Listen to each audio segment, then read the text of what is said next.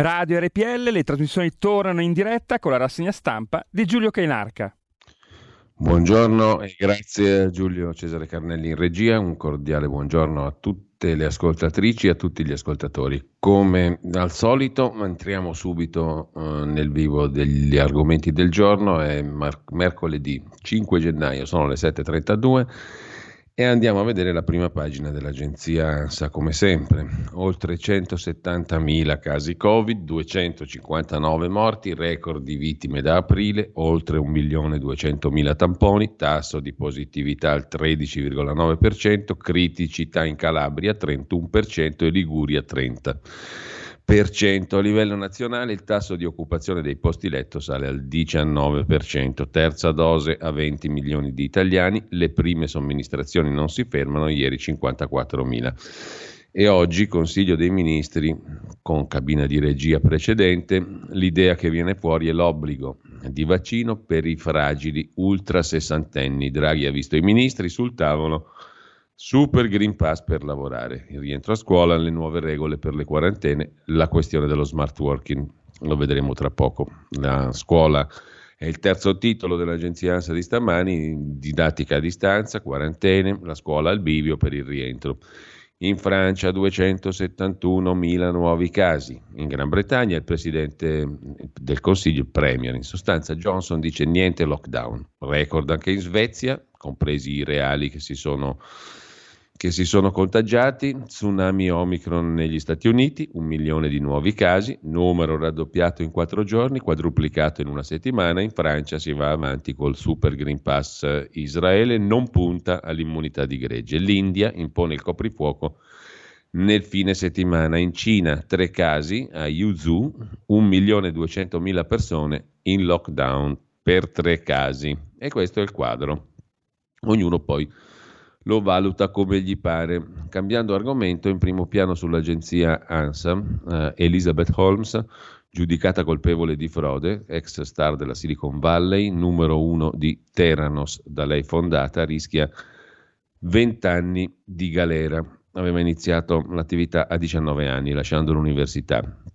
Era a capo di una start-up biotech chiamata Theranos, è stata giudicata colpevole di 4 capi d'accusa su 11 dopo un processo per frode ai danni di investitori e pazienti. La decisione dopo 50 ore di Camera di Consiglio rischia fino a 20 anni di carcere. Il procuratore Bostic ha descritto la Holmes, 37enne, manager, a cui piaceva emulare Steve Jobs, il fondatore della Apple, come spietata, assetata di successo, accecata dalla volontà di non far fallire la startup fondata nel 2003 dopo aver abbandonato l'università di Stanford a soli 19 anni. Theranos prometteva di rivoluzionare l'industria dei laboratori per analisi mediche e la Holmes riuscì a convincere decine di investitori a scommettere sulla sua creatura. Il suo sogno si è infranto contro una serie di articoli del Wall Street Journal che hanno destato l'attenzione delle autorità, spianando la strada all'apertura di un'inchiesta che ha portato alle accuse di frode. La manager avrebbe raccolto in maniera fraudolenta ben 945 milioni di dollari da investitori di alto profilo, tra cui personalità del calibro di Rupert Murdoch e membri delle famiglie dell'ex ministro dell'istruzione e dell'educazione Betsy DeVos e fondatori di Walmart, cioè una clientela che le ha affidato i suoi risparmi di gran peso e per cui probabilmente lei pagherà il fio. Le sue colpe derivano anche da quello, dall'aver abbindolato clienti troppo potenti.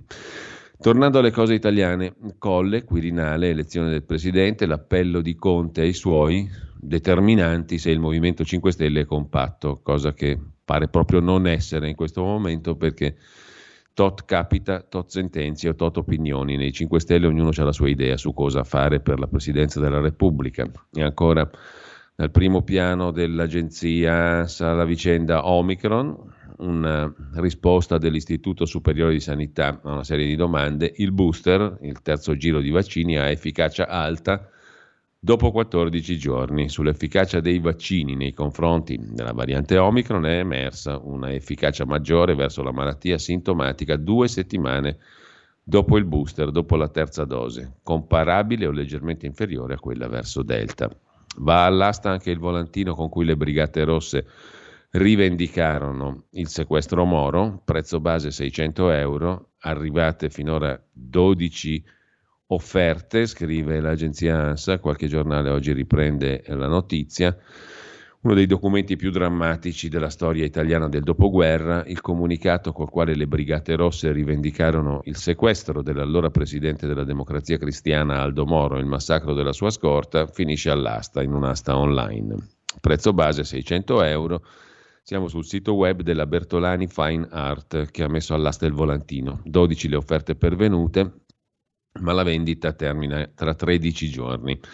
La notizia ha sollevato reazioni di protesta, come quella del giornalista Mario Calabresi, figlio di una delle vittime degli anni di piombo, Luigi Calabresi, per il quale quelle pagine, che grondano sangue, devono stare in una casa della memoria. Anche il deputato del PD Filippo Sensi sollecita un sussulto di pietà che impedisca la vendita. Nella pagina online viene fornita la descrizione del lotto che rientra nella sezione autografi e memorabilia. Chissà come è finito lì. In ogni caso, altra notizia dalla prima pagina dell'agenzia ANSA di stamani, da oggi distribuita in Italia la pillola anti-Covid della Merck. Il farmaco è stato autorizzato dall'AIFA, l'agenzia italiana del farmaco. Aumentano le armi, scrive l'agenzia ANSA, a disposizione per combattere il Covid. L'AIFA, l'agenzia del farmaco, ha autorizzato 2 antivirali, molnupiravir e remdesivir, per il trattamento di pazienti non ricoverati con malattia lieve o moderata, che si è manifestata da pochi giorni in presenza di condizioni cliniche che rappresentano specifici fattori di rischio per lo sviluppo della malattia grave. Per la sua prescrizione è previsto l'utilizzo di un registro di monitoraggio che sarà presto accessibile online sul sito dell'agenzia. Si tratta di un antivirale orale, il cui utilizzo è indicato entro 5 giorni dall'insorgenza dei sintomi, durata del trattamento 5 giorni. La determinazione dell'AIFA è stata pubblicata il 29 dicembre scorso ed è efficace dal 30. Allo Spallanzani è iniziata la somministrazione dell'antivirale per via orale molnupiravir. Le prime 2 pazienti, una donna di 91 anni, cardiopatica e diabetica, e una donna di 72, cardiopatica e immunodepressa. Entrambe hanno sintomi lievi agli esordi, ha detto l'assessore alla sanità della Regione Lazio, Alessio D'Amato, dopo una videoconferenza della Task Force regionale Covid-19 con i direttori delle ASL e delle aziende ospedaliere, dei policlinici universitari e dell'ospedale pediatrico, Bambin Gesù. Il molnupiravir, messo a punto dal colosso farmaceutico americano Merck Sharp & Dohme, in partnership con Ridgeback Biotherapeutics, è stato il primo farmaco in pillole indicato per la cura dell'infezione da coronavirus a essere registrato, e chiede Federpharma che la distribuzione dell'antivirale sia anche nelle farmacie. Da oggi in Italia la pillola anti-Covid della Merck.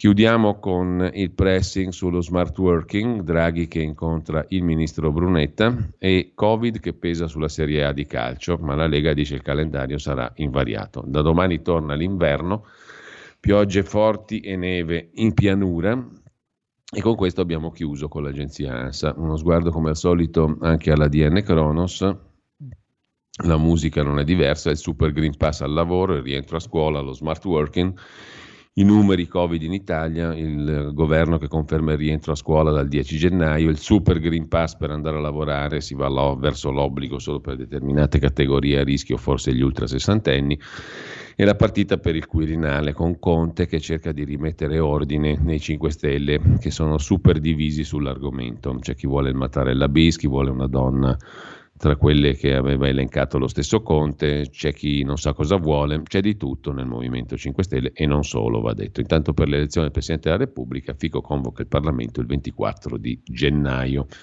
Con ciò molliamo ai suoi destini anche la DN Kronos e andiamo a vedere la prima pagina del Corriere della Sera per aprire come al solito la nostra rassegna stampa. Allora, il Corriere come la mette in sintesi? La giornata di oggi, quella del Consiglio dei Ministri di questo pomeriggio, dovrà prevedere sostanzialmente, lo anticipa il Corriere, sarà così: obbligo del certificato verde rafforzato, Green Pass rafforzato per gli ultra sessantenni, che sono la fascia anagrafica più a rischio, così da mettere gli ospedali in sicurezza. Sulla questione del lavoro, imposizione del vaccino da estendere a nuove categorie. Questo sarebbe il piano del governo che approda oggi in Consiglio dei Ministri tra i veti di Lega e parte dei 5 Stelle. Salgono i contagi, pressing delle regioni che chiede che sul rientro a scuola decida il Comitato Tecnico Scientifico. Ieri hanno presentato una nuova bozza di protocollo per gestire i contagi in aula, le regioni, la divisione in 3 fasce d'età e di grado di vaccinazioni. Ospedali in affanno, saltano molti interventi, molti dipendenti sono malati o sospesi, scrive ancora il Corriere in prima pagina. Ampliamento immediato dei posti in terapia intensiva, riconversione dei reparti ordinari. Dai direttori sanitari degli ospedali la richiesta di avviare protocolli d'emergenza, trasferendo buona parte del personale sanitario nei reparti Covid. Prima conseguenza, congelamento degli interventi non urgenti e delle ferie programmate. L'affanno è dovuto anche a causa di dipendenti malati perché contagiati o non immunizzati e quindi sospesi. I pericoli da evitare. I pericoli da evitare è il titolo dell'articolo di fondo di commento firmato da Monica Guerzoni e Fiorenza Sarzanini, che per il Corriere di solito si occupano di anticipare quello che decide il governo in tema di Covid. Tra poche settimane saranno 2 anni dall'inizio della pandemia, l'Italia sempre più vicina alla soglia shock dei 140.000 morti. Da quel febbraio 2020 il virus è molto cambiato, siamo cambiati anche noi, i cittadini stremati chiedono decisioni nette, risposte chiare, per spazzar via il coro delle voci dissonanti e le interferenze della politica sulla campagna vaccinale e le cure. La corsa della variante Omicron impone ai governi lucidità e rapidità, virtù che il presidente Draghi e la sua maggioranza hanno mostrato in questi 11 mesi, tanto che il nostro paese ha fatto scuola in Europa. L'elezione del presidente della Repubblica si avvicina, i partiti sono inquieti, il fermento dei gruppi parlamentari rischia di ripercuotersi su scelte decisive. La salute, la scuola, il lavoro. Oggi Draghi prova a chiudere un nuovo decreto, un nuovo Consiglio dei Ministri e un nuovo decreto legge, cioè un provvedimento di urgenza, scrivono Guerzoni e Sarzanini. I pericoli da evitare adesso. È auspicabile una decisione forte e univoca che spazi via giorni di ipotesi, di smentite, di accelerazioni e frenate. Insomma, Draghi deve tirare dritto come suo costume, lo consigliano anche le 2 editorialiste del Corriere della Sera. Per quanto concerne poi la questione del Quirinale, Berlusconi non arretra, vuole fare il Presidente della Repubblica, secondo quello che ci raccontano i giornali. Tensioni tra i 5 Stelle con l'appello di Conte che dice basta divisioni, evitiamo di dare l'idea di un movimento 5 Stelle spaccato, dice l'ex Premier Giuseppe Conte. In taglio alto però c'è anche la foto del tennista Djokovic, è Novax ma gioca in Australia, esenzione al tennista è polemica, poi lo vediamo. E poi la foto di Elizabeth Holmes, oggi 37enne, la fondatrice di Theranos, società della Silicon Valley che voleva rivoluzionare il mondo della medicina, promise la rivoluzione digitale in campo medico, condannata per frode, condanna pesante, così finisce la favola della geniale imprenditrice della Silicon Valley, fondatrice di Theranos, Elizabeth Holmes. I giurati di una corte della California hanno impiegato 50 ore prima di arrivare alla sentenza. È colpevole lei o è colpevole chi ha creduto di poter moltiplicare la già propria enorme ricchezza in maniera smisurata?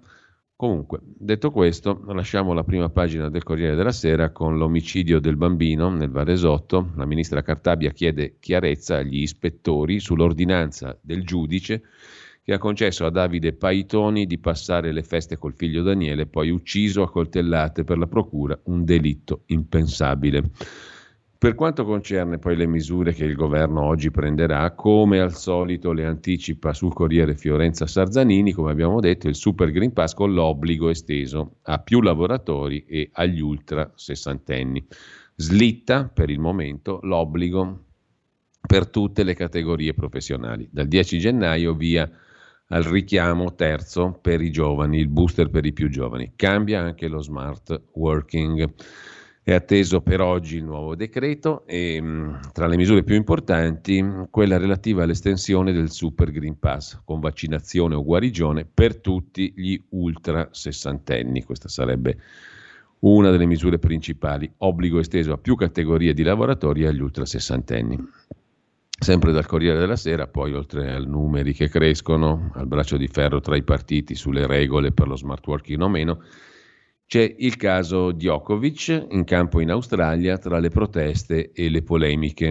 Buon anno, auguro salute, amore e rispetto a tutti gli esseri che popolano questo meraviglioso pianeta.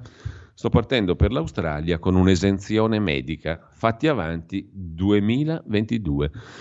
Ha scritto così sui social il buon Djokovic, 34enne, numero 1 al mondo nella classifica ATP di tennis, con il tono sbagliato e nel momento meno indicato, scrive il Corriere della Sera, diretto verso un paese poco incline all'ironia.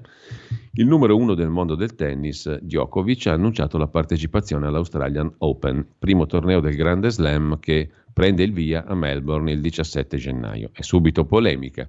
Djokovic è un convinto Novax, lui stesso era positivo alla prima ondata di coronavirus nel giugno 2020, dopo aver organizzato uno scellerato torneo itinerante che aveva acceso un focolaio Covid nei Balcani. Il diabolico Djokovic espone il petto al plotone d'esecuzione popolare e ammette, in sostanza, di aver ottenuto un trattamento di favore rispetto a tutti i tennisti e agli spettatori, ai quali il torneo, in base al protocollo predisposto dal governo australiano, richiederà il vaccino obbligatorio. Il presidente della Federtennis australiana, sotto accusa, conferma che Djokovic non è la sola esenzione concessa e tutte le richieste sono state vagliate da due commissioni mediche indipendenti in base a delle fattispecie precise. L'atleta ha una storia di reazioni allergiche alle profilassi vaccinali approvate, ha sofferto di gravi effetti collaterali dopo la prima dose di vaccino, soffre di condizione medica acuta o ha sofferto negli ultimi 6 mesi di malattia cardiaca infiammatoria. Il francese Jérémy Chardy, ad esempio, nel 2021 ha interrotto l'attività agonistica dopo essere stato male in seguito alla prima dose. Ultimo scenario, aver avuto il Covid negli ultimi 6 mesi, arco di tempo nel quale Djokovic ha partecipato a tornei, a eventi della sua fondazione, a partite di basket come spettatore. È stato pubblicamente insignito dalle poste serbe di un francobollo con la sua effigie, non si vede cosa c'entri con il virus, ma comunque è tornato in montagna dove tutto cominciò.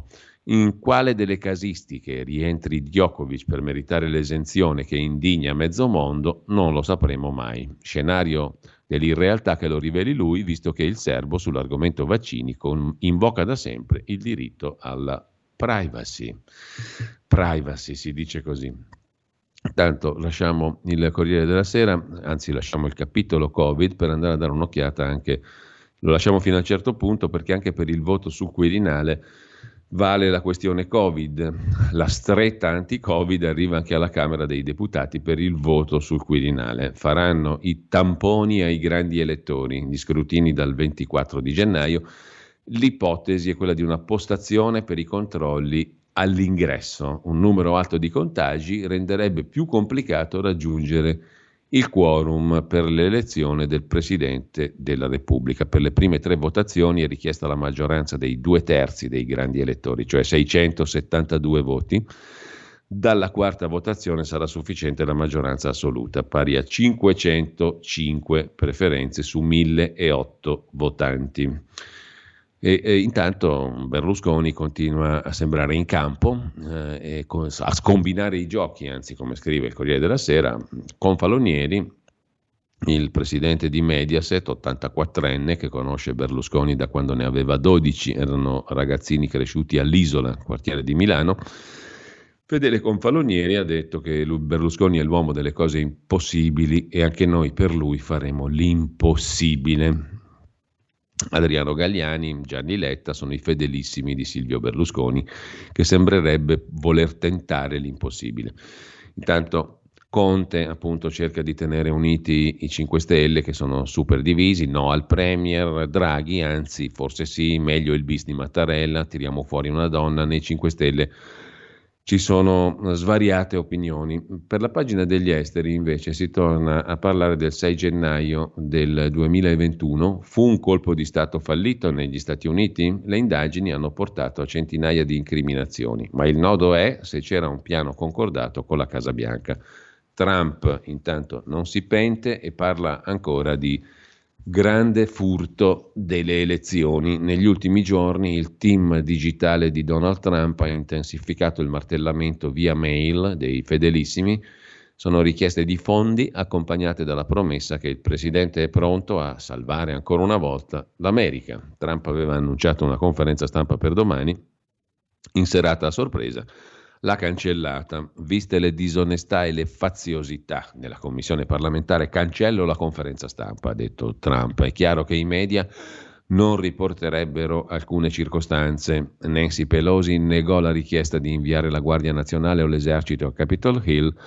Dirò tutto in Arizona nel comizio fissato per il 15 gennaio. Così Donald Trump. Intanto, a proposito degli Stati Uniti, Andrew Cuomo, già governatore di New York, non dovrà rispondere della denuncia di palpeggiamento del 2020. La contea di Albany ha fatto cadere l'accusa contro di lui. Testimone credibile, ma non procediamo. Così Cuomo si salva dalle accuse di molestie. Si dimise per la denuncia di un assistente. Altra gabola invece in Gran Bretagna per il principe Andrea. La richiesta dei suoi legali è quella di archiviare la causa contro di lui. Il principe sta aspettando la decisione. A giorni si saprà se ci sarà il processo per presunto stupro alla minorenne Giuffre. Un'ora davanti al giudice a New York, la promessa di una decisione in tempi brevi. Così si è conclusa l'udienza con la quale i legali del principe Andrea hanno cercato di respingere la causa per molestie mossa nei suoi confronti da Virginia Giuffre, che sostiene di essere stata costretta ad avere rapporti sessuali col duca di York in 3 occasioni nel 2001, ancora minorenne. Intanto, sempre dalla pagina degli esteri, oltre a Elizabeth Holmes, c'è un regista ucraino arrestato a Napoli. Lui dice per vendetta politica dei russi, si chiama Eugen Lavrenchuk, è stato direttore del Teatro Nazionale d'Opera e del Balletto di Odessa. Dirige una fondazione operistica a Gerusalemme, è stato arrestato appunto a Napoli. Criticò l'invasione della Crimea e ricercato per frode, la famiglia chiede che l'Italia lo liberi. Il 17 dicembre è stato arrestato a Napoli. L'arresto è avvenuto sulla base di un mandato di cattura internazionale spiccato dalle autorità russe, che devono ancora comunicare le ragioni del mandato alla procura italiana. In Russia il regista è ricercato per una frode a uno studente nel 2014, lui la butta in politica, dice che è una vendetta politica. Mentre vi segnalo una curiosità dalla pagina delle cronache del Corriere della Sera, la lunga intervista di Stefano Lorenzetto al grande fotografo Uli Weber, 58 anni fra pochi giorni, vive nel Salento, vicino di casa dell'attrice Ellen Mirren, ed si è innamorato di recente di Federica Zanella, deputata veronese della Lega. Da Sting alla nipote della regina Elisabetta, tutta una vita con le star, per questo celeberrimo fotografo nato in Germania nel 64. Il padre era un impiegato statale e la madre è ancora viva, 90enne. L'attuale compagna è Federica Zanella, giornalista, professionista di origini veronesi e deputata della Lega. Patrizia Reggiani su Observer: non mi ha chiesto di spianarle le rughe, ho imparato da Terry O'Neill, il ritrattista dei Beatles, mi sono innamorato a Palermo della deputata leghista Federica Zanella, dice il grande fotografo Uli Weber a Stefano Lorenzetto sul Corriere della Sera. Dal Corriere della Sera noi ci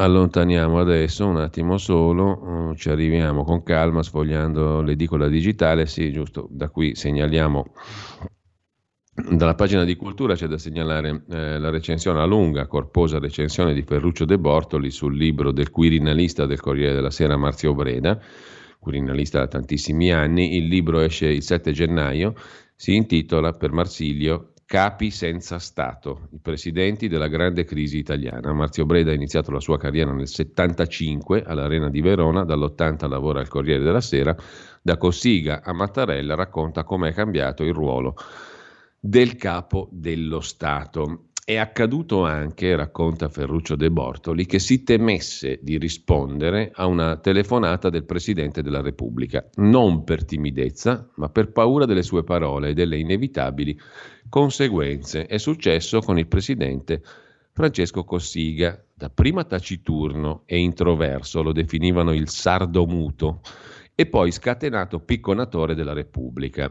Non che lo si volesse censurare, ma per il disagio e per l'imbarazzo. In molti si chiedevano se Cossiga fosse a posto con la testa, ma sta bene, Cossiga è a posto, perché aveva la caratteristica di, a un certo punto, di fare esternazioni a go-go. Lo ricorda Marzio Breda, appunto, che insomma aveva paura di rispondere a una telefonata del Presidente della Repubblica perché si pensava che Cossiga fosse andato fuori di testa. Lo ricorda Marzio Breda, appunto, nel suo saggio Capi senza Stato, pubblicato da Marsilio. Il compito del giornalista è quello di riferire, descrivere, eccetera. Altrimenti avrei dovuto riconoscere a qualcuno un ruolo da commissario politico, scrive Breda, e inevitabilmente tutto ciò che avrebbe scritto sarebbe apparso come falso. Non fidandosi della muta di cronisti che lo inseguiva, Cossiga incaricò un dattilografo del Quirinale, Dino Pro, di registrare e sbobinare le sue continue esternazioni. Mandò articoli, anche 3 in un giorno, ai giornali con gli pseudonimi di Franco Mauri e Mauro Franchi. Si può avere un rapporto perfino amichevole e fraterno con un capo dello Stato, e Breda lo ebbe, non solo con Cossiga, ma il cronista deve fare il suo lavoro senza guardare in faccia a nessuno, scrive Ferruccio De Bortoli, facendo finta anche di crederci e di farcelo credere a noi. Comunque l'ambivalenza caratteriale di Cossiga, il quale diceva c'è un omino nero, la mia metà ipercritica, e l'omino bianco che diverte e seduce, è in un episodio. L'episodio è questo: il presidente Cossiga invita il giornalista del Corriere, il quirinalista Breda, a casa sua per un caffè. All'improvviso si pavoneggia allo specchio indossando una dopo l'altra 2 maschere, una nera e una bianca, che Cossiga teneva sugli scaffali della libreria, e si rivolge così al giornalista: cosa credevi, caro Breda, con 2D alla sarda, i 2 omini esistono sul serio. Reazione del Breda, appunto, del giornalista, un muto sorriso di circostanza. Ma Cossiga, nota l'autore, cioè Breda nel suo libro, con la sua sciamanica visione aveva avvertito che l'Italia poteva finire male. Fu Cossiga che intuì la degenerazione della crisi istituzionale, il declino dei partiti, le spinte populiste, ma lo disse male, e questa fu la sua colpa principale, anche se si vantava di aver elevato l'insulto a forma d'arte. Predecessore di Cossiga fu Sandro Pertini, anche lui grande e non sempre opportuno esternatore, e via dicendo. Perché il titolo Capi senza Stato? Per segnalare che i presidenti della Repubblica vivono in solitudine rispetto agli altri poteri, il governo, il Parlamento, la magistratura, ma anche per segnalare l'inafferrabilità costituzionale del ruolo di presidente della Repubblica, che è una delle principali chiavi del libro di Breda. Ora, se questi pensano di farci credere che il Presidente della Repubblica vive in solitudine rispetto alla magistratura di cui è il capo, al governo, e lui dà l'incarico, quindi sostanzialmente è lui che li crea, e il Parlamento, che può mettere sotto schiaffo rifiutando di firmare le leggi, se questi ci pensano di poter far credere che il Presidente della Repubblica vive in solitudine, siamo tutti dei bambini dell'asilo. Per quanto riguarda l'inafferrabilità costituzionale del Presidente, ci torniamo tra poco. Ora ci fermiamo un attimo perché già siamo al livello di guardia con le fregnacce che abbiamo incamerato in mezz'ora. Da oggi la tua radio è ascoltabile anche con la televisione in digitale. Sul telecomando della televisione digitale o del tuo ricevitore digitale puoi scegliere se vedere la TV o ascoltare la radio. Risintonizza i canali radio e troverai anche RPL, canale 740. La tua radio.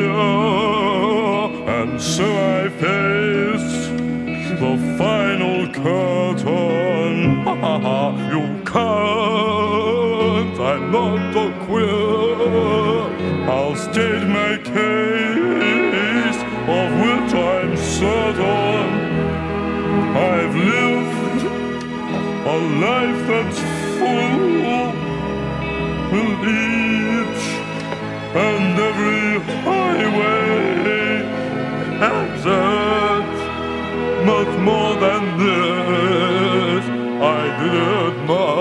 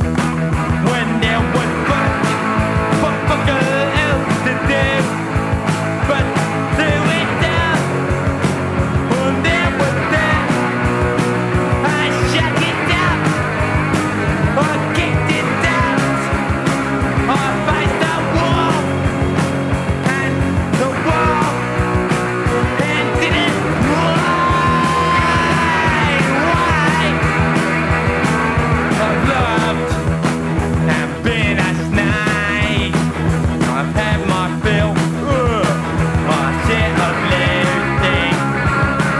And now that tears outside, I find it out so amazing to think I killed a cat and my eyes died.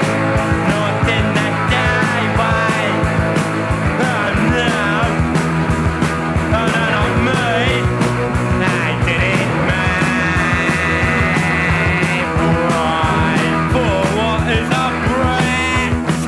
What has he got when he wears hats and he cannot say the things he truly feels, but only the words of one of meals.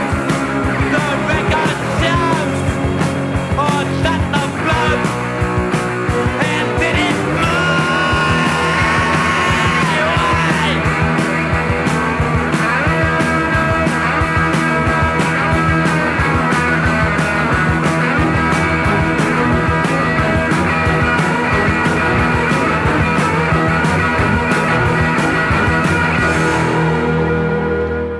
E rieccoci qua, torniamo alle nostre fregnacce, scusate questo termine elegante, francesizzante, arcaico della Languedoc e della Languedoc, le basi della lingua europea, ma qualcuno pure è d'accordo, ho visto dai WhatsApp, incredibile ma vero. Comunque abbiamo ascoltato il primo brano per nostalgia di Francesco Borgonovo che ritornerà settimana prossima. Ci siamo dati al punk rock, come avete ascoltato, e il brano in questione e My Way, reinterpretato dai Sex Pistols, che esattamente oggi, il 5 gennaio del 78, iniziavano il loro ultimo tour negli Stati Uniti, da Atlanta.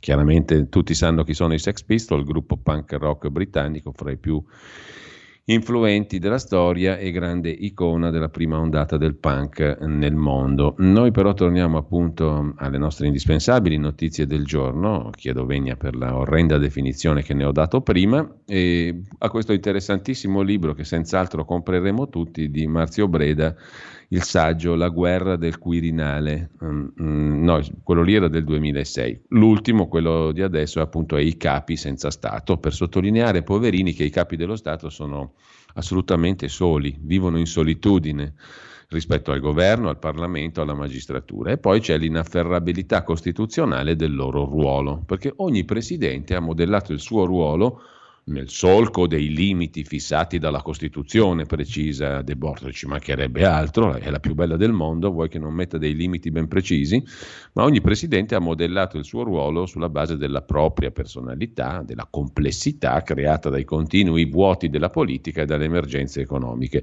Ogni capo dello Stato ha affrontato a modo suo le ricorrenti crisi dell'infinita transizione italiana e la figura del presidente ha subito una sorta di metamorfosi irreversibile.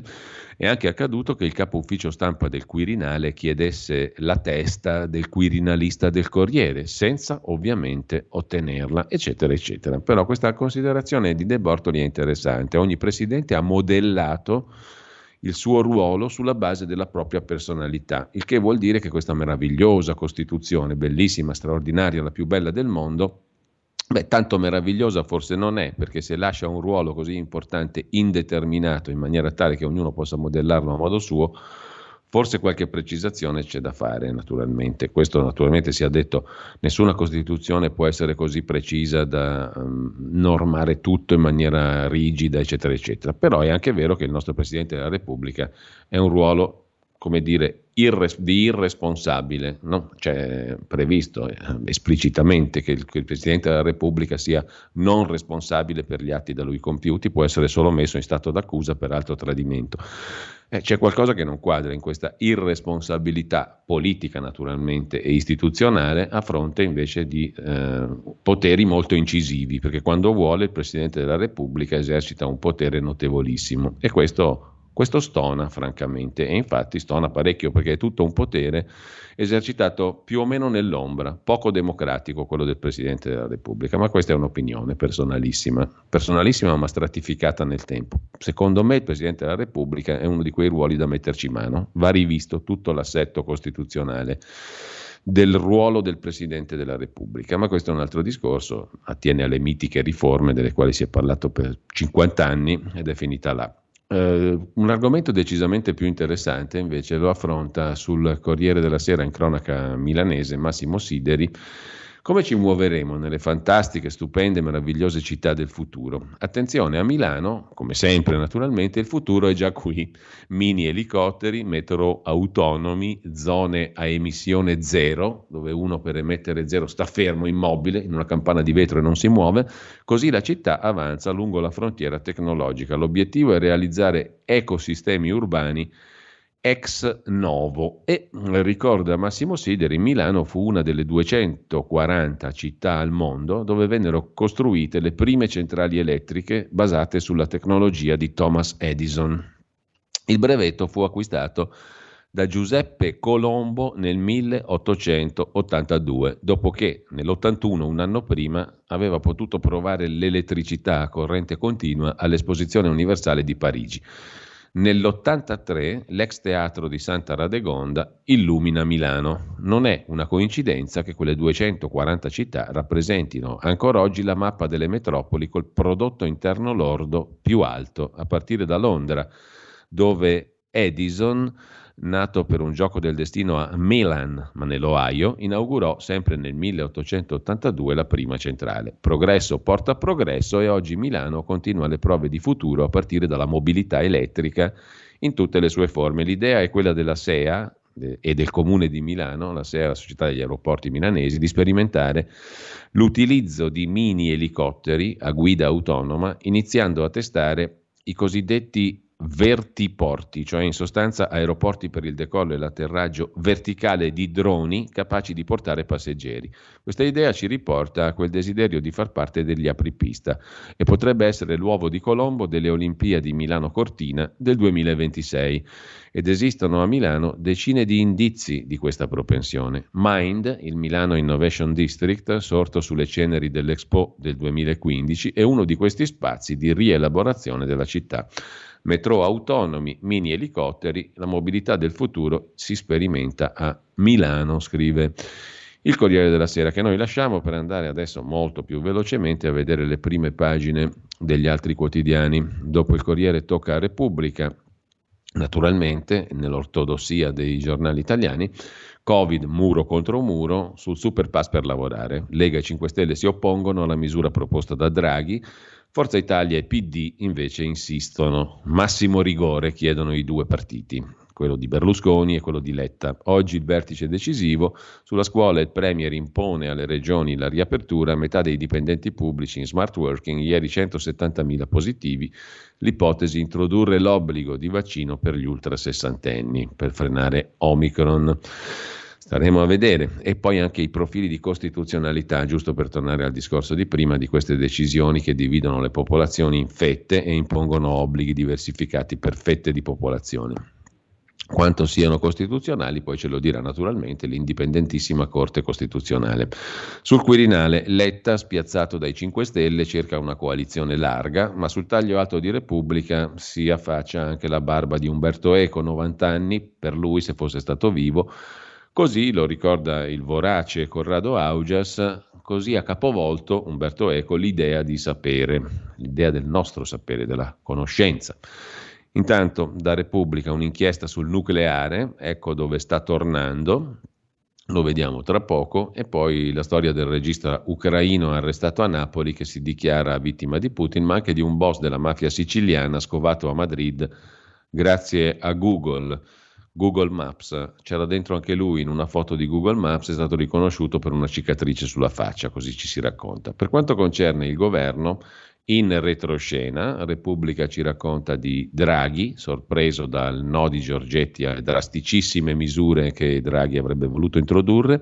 Le misure sono a rischio, il ministro Giorgetti dice no al superpass e non crede più né la spinta del governo, perché un altro anno così non si può, avrebbe detto Giorgetti, che apre a scenari diversi per governo e presidenza della Repubblica. Intanto, sempre dalla Repubblica di oggi, dicevamo due pagine dedicate alla questione del nucleare, al ritorno del nucleare. Dopo anni di dubbi arrivano i nuovi reattori nucleari, soprattutto in Cina e in India. I reattori in funzione nel mondo sono 93 negli Stati Uniti, 70 in Europa e via via, 56 dei quali in Francia, per esempio, 38 in Russia, 51 in Cina e via dicendo. Ma soprattutto si affacciano nuovi reattori di ultima generazione, soprattutto in paesi che sono protagonisti di un boom economico da diversi anni, come la Cina e l'India, scrive Repubblica. E anche la Germania si inchina alla Realpolitik e dice sì all'atomo pulito. Il cancelliere Scholz non vuole entrare in conflitto con Macron e non farà ricorso sulle decisioni europee di procedere verso il nucleare. Tornando invece alle cose domestiche, Berlusconi vuol fare il Presidente della Repubblica, ma a gennaio sarà in tribunale, dalle olgettine al processo Ruby-Ter. L'agenda di Berlusconi è fitta di appuntamenti giudiziari, compresa l'inchiesta sui mandanti delle stragi di mafia, proprio nei giorni della votazione del Presidente della Repubblica. Il 19 gennaio a Milano, udienza del processo Ruby-Ter, dove Berlusconi è alla sbarra con altre 28 persone per corruzione in atti giudiziari e induzione alla falsa testimonianza. Il 21 gennaio gli avvocati di Berlusconi andranno a Bari per l'udienza sul caso Tarantini, dove la Presidenza del Consiglio si è costituita contro Berlusconi. Il 26 gennaio invece, a urne presidenziali probabilmente ancora aperte, gli avvocati torneranno a Milano di nuovo per il Ruby-Ter. Nei mesi successivi Berlusconi ha procedimenti giudiziari a Roma, a Firenze, a Siena, anche per l'inchiesta sui mandanti delle stragi di mafia. Insomma, c'ha un anno bello interessante il magnifico Silvio, come lo chiamava il giornalista inglese che gli diede quel nome, Silvio il Magnifico, sulla scorta appunto dei Medici, comunque della dinastia fiorentina dei Medici. Dopo Lorenzo il Magnifico, Silvio il Magnifico, il quale può farcela, il gruppo misto è decisivo, dice il numero 2 di Forza Italia Antonio Tajani, e tanti voteranno per lui. Quanto ai suoi guai giudiziari è sempre stato assolto, sull'unica sentenza definitiva la Corte europea ha accolto il ricorso, dice Tajani, quindi non c'è nessun problema, lo possono votare in tanti. Tanto Repubblica, dalla pagina degli esteri, mette in primo piano una vicenda, una notizia o presunta tale che riguarda Ratzinger, Papa Benedetto XVI, da vescovo coprì un prete pedofilo, ma il Vaticano smentisce, i fatti risalirebbero agli anni '80 quando il Papa emerito era arcivescovo di Monaco. L'ombra delle coperture di preti pedofili tocca anche Joseph Ratzinger. Il Papa emerito è accusato di non avere messo fine agli abusi perpetrati da un sacerdote tedesco quando lui, Ratzinger, era arcivescovo di Monaco e Frisinga. Lo ha scritto la testata Die Zeit, anche se l'attuale segretario particolare di Ratzinger, Georg Gernschwein, smentisce categoricamente. Benedetto XVI non era a conoscenza degli abusi commessi dal religioso. C'è una notizia curiosa dalla pagina degli esteri di Repubblica. In Somalia c'è una radio Mogadiscio, che torna a parlare italiano, ma non è colonialismo. La storica radio somala, dopo 30 anni, ha ripreso ieri le trasmissioni in italiano, cioè la lingua dei vecchi colonizzatori. Per la prima volta dopo 30 anni la lingua italiana è tornata su Radio Mogadiscio, emittente di Stato della Somalia, che fu la seconda colonia italiana in Africa dopo l'Eritrea. Un breve giornale radio aperto dalle note della sigla del TG1 e una musica da sempre ben nota, questa in Somalia, una trasmissione che per ora è una traduzione del notiziario somalo. Nelle intenzioni del ministro degli esteri dovrebbe essere il simbolo del nuovo interesse italiano per un paese che da 30 anni non trova la pace. Sempre da Repubblica abbiamo da segnalare ancora la pagina economica. Non si tratta più di lavoretti, gig economy, abbiamo 570.000 occupati stabilmente in questa disciplina, in questo settore dell'economia, quello appunto dei lavori occasionali, rider, impiegati di piattaforme, eccetera. Per l'80% di loro è reddito essenziale, un terzo è senza contratto scritto, l'11% è dipendente, spuntano i caporali e l'esercito dei 570.000 della cosiddetta gig economy. Non sono tutti giovani, non sono né autonomi né liberi di organizzarsi, perché le modalità di lavoro sono regolate dalle aziende, dagli algoritmi, in un caso su 4 perfino dai caporali digitali.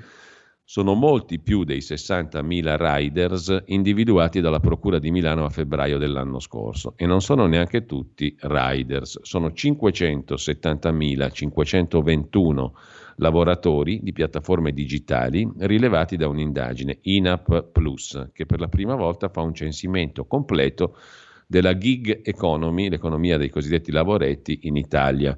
Aiutano a fare i compiti, costruiscono programmi informatici, con la pandemia non sono soltanto aumentati ma anche diventati molto più dipendenti da questo tipo di lavoro.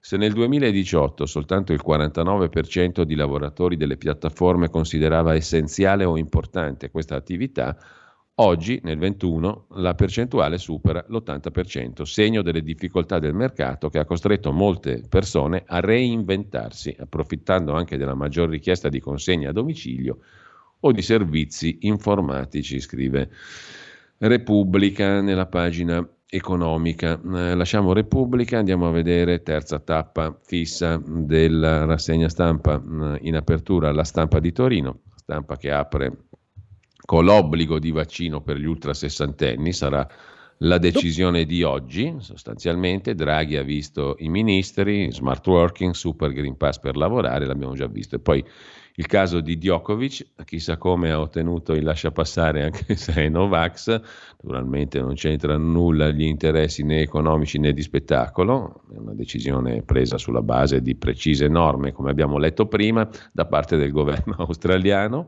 E poi ancora in primo piano una donna afghana che ha dato i sandali ai suoi piccoli per riscaldarli ed è morta, mamma Ida, che per i figli è morta a piedi nudi, e naturalmente c'è la foto in prima pagina sulla Stampa in questo caso. Quello che il mondo ha bisogno di capire è che nessuno abbandona la sua casa a meno che non sia necessario, nessuno mette a rischio la propria vita e quella delle proprie famiglie a meno che non sia necessario, e questa foto è un altro modo per ricordarcelo, scrive la Stampa in prima pagina. C'è poi un lunghissimo pezzo dell'ex ministra Elsa Fornero sul fatto che senza istruzione non c'è nessuna eredità per i giovani, tantissime belle parole, ma tantissime veramente, nel senso che sono numericamente moltissime. A pagina 23 c'è un articolone che non finisce più.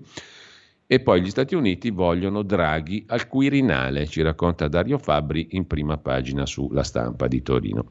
Cosa curiosa invece a pagina 5, siamo a Capri, Napoli, ci sono dei prigionieri sull'isola di Capri. Il Super Green Pass sui traghetti da lunedì vieterà ai non vaccinati di spostarsi sul continente.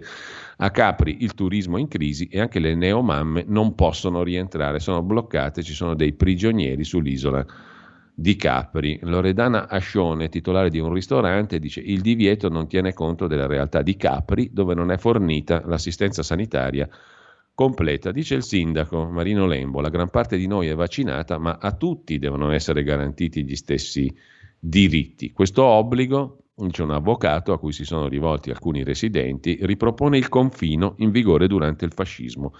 E dice l'avvocato Trani: sto già preparando i ricorsi per i prigionieri sull'isola di Capri. Un effetto delle norme sul Super Green Pass.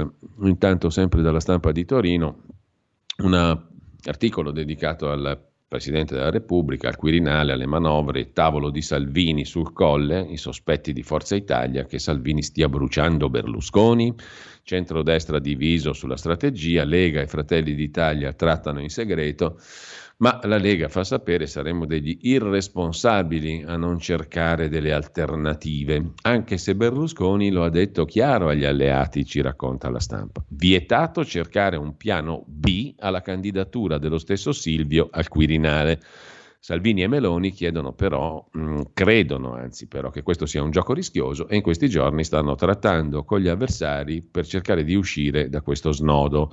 Il centrodestra in questa partita si gioca tutto, ma le strategie divergono.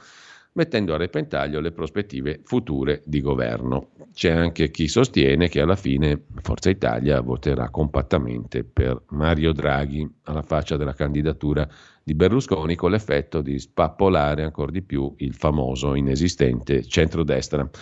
Nel PD cresce anche Giuliano Amato e la carta di Enrico Letta, e Berlusconi può fare da kingmaker, cioè portare i suoi voti anche a Giuliano Amato.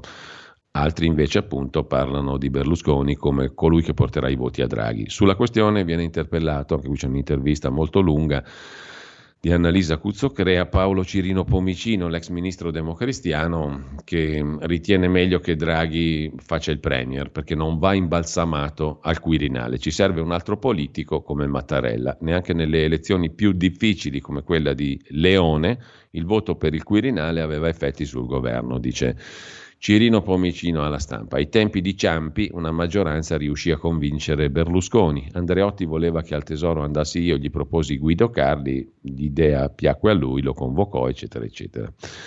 Intanto lasciamo anche la Stampa di Torino con una pagina dedicata ai 10 conflitti del prossimo anno, del 2022. Le guerre regionali sono in aumento e cominciano a minare la stabilità mondiale.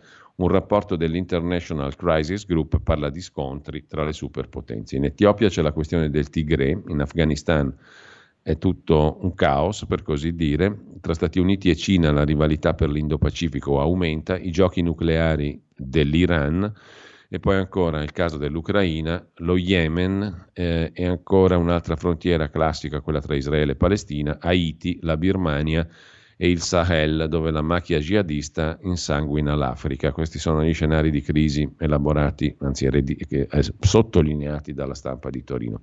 Ma dalla Stampa chiudiamo con una polemica tutta interna al mondo della magistratura. L'altro giorno Edmondo Bruti Liberati, ex procuratore capo di Milano, ha attaccato Francesco Enrico Saluzzo, il procuratore generale del Piemonte e della Val d'Aosta, che si è tirato fuori dalla vicenda Burzi, dal suicidio del politico di Forza Italia Burzi. E in sostanza Edmondo Bruti Liberati ha detto che la verità processuale può non essere la verità vera e che in ogni caso ha fatto malissimo il procuratore Saluzzo, il procuratore generale del Piemonte, a tirarsi fuori dalle critiche, a dirsi non criticabile. Gli risponde oggi lo stesso Saluzzo a Bruti Liberati: gentile direttore, ho letto sulla Stampa l'autorevole intervento del collega Bruti Liberati sul caso Burzi. Chiamato in causa, devo replicare, scrive il procuratore Saluzzo. Premetto che non ho inteso accreditare la verità processuale come verità storica, anche se ribadisco l'incontrovertibilità dei documenti contabili sui quali si è basata l'accusa contro Burzi e anche le plurime decisioni dei giudici d'appello.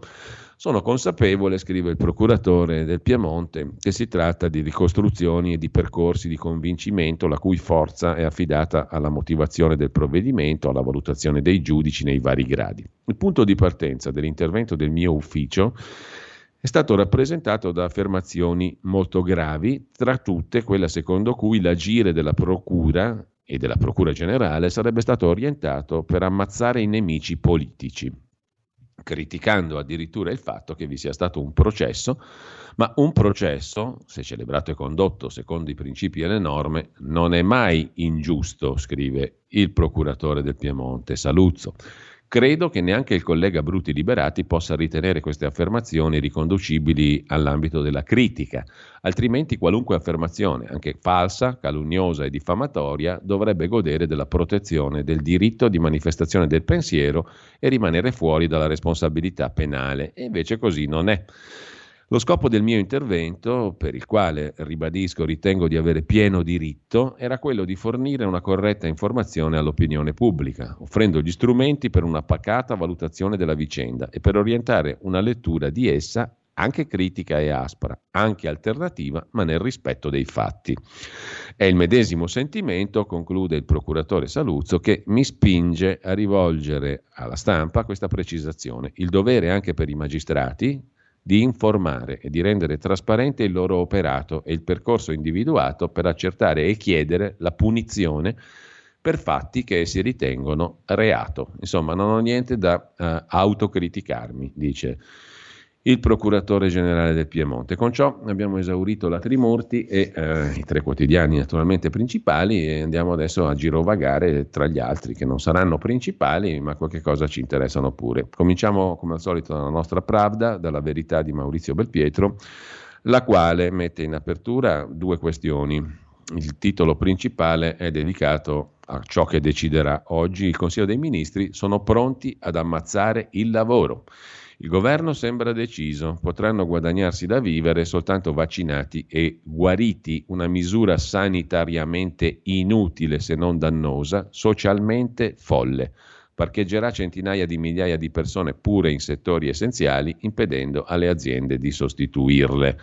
Ennesimo record di contagi, il mondo cambia strategia e noi, poi c'è il capitolo scuola, forse salta la DAD per i non immunizzati, per le quarantene servirà l'enigmistica. Si domanda Maurizio Belpietro quanti sono i lavoratori che non si sono ancora vaccinati. Secondo alcune stime un po' meno della metà dei 6 milioni di italiani che hanno rifiutato il vaccino. In pratica parliamo di 2 milioni e mezzo di persone che, di fronte all'obbligo del Green Pass per andare al lavoro, finora si sono arrabattate con i tamponi in farmacia ogni 48 ore.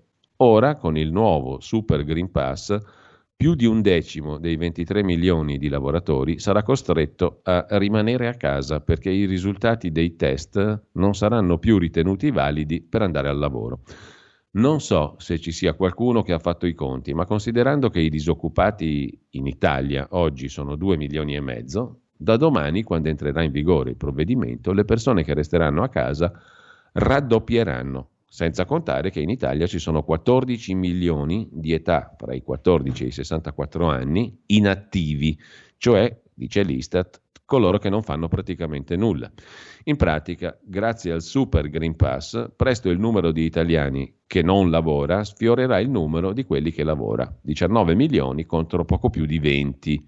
Altro che ripresa economica, ma che rilancio del PIL. Qui si rischia di creare una nuova categoria di inoccupati, cioè i sospesi da Covid, non perché condannati alla quarantena perché risultati positivi, ma perché sprovvisti del certificato vaccinale anche se negativi al virus. Una categoria che rischia di mettere a repentaglio i servizi pubblici e il funzionamento di molte aziende, perché 2,5 milioni di lavoratori non si rimpiazzano dalla sera alla mattina, magari ricorrendo a 2,5 milioni di disoccupati. Non è detto, infatti, che le competenze siano uguali e in certi uffici, soprattutto pubblici, è necessaria una laurea e un concorso, non il certificato vaccinale. Insomma, l'obbligo vaccinale per poter lavorare è un bel problema. Il governo è deciso a paralizzare il paese, scrive Belpietro. Migliaia di persone perderanno l'occupazione e le imprese anche di settori essenziali resteranno scoperte, perché il decreto legge entra in vigore subito e tu non puoi fare il vaccino dall'oggi al domani, naturalmente, come minimo, oppure puoi anche decidere di non farlo e allora è un altro bel problema. Comunque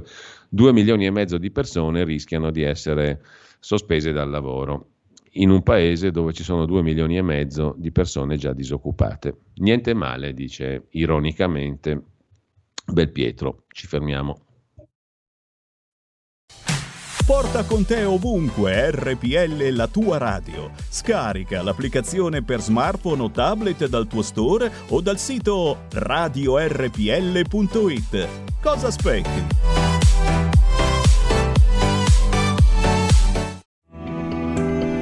Il meteo.it presenta le previsioni del giorno. Dopo giorni di tempo stabile e asciutto sull'Italia, una perturbazione è riuscita a sfondare il muro anticiclonico e determina condizioni di maltempo, specie su parte del centro-nord. Nella prima parte della giornata piogge diffusi soprattutto al nord e sulla Toscana, con fenomeni anche moderati o forti, nevosi a bassissima quota sulle aree alpine, sul nord-est anche a quote di pianura. Buono altrove, ma le nubi tenderanno ad aumentare poi sul resto delle regioni centrali. Nel pomeriggio ancora condizioni di maltempo, soprattutto al nord-est e sulle aree tirreniche del paese, con rischio di nubifragi, specie sul Friuli Venezia Giulia. Meglio altrove, con spazi di sereno soprattutto al sud e sulle due isole maggiori. Le previsioni di ilmeteo.it tornano più tardi. Un saluto da Stefano Ghetti. Avete ascoltato le previsioni del giorno.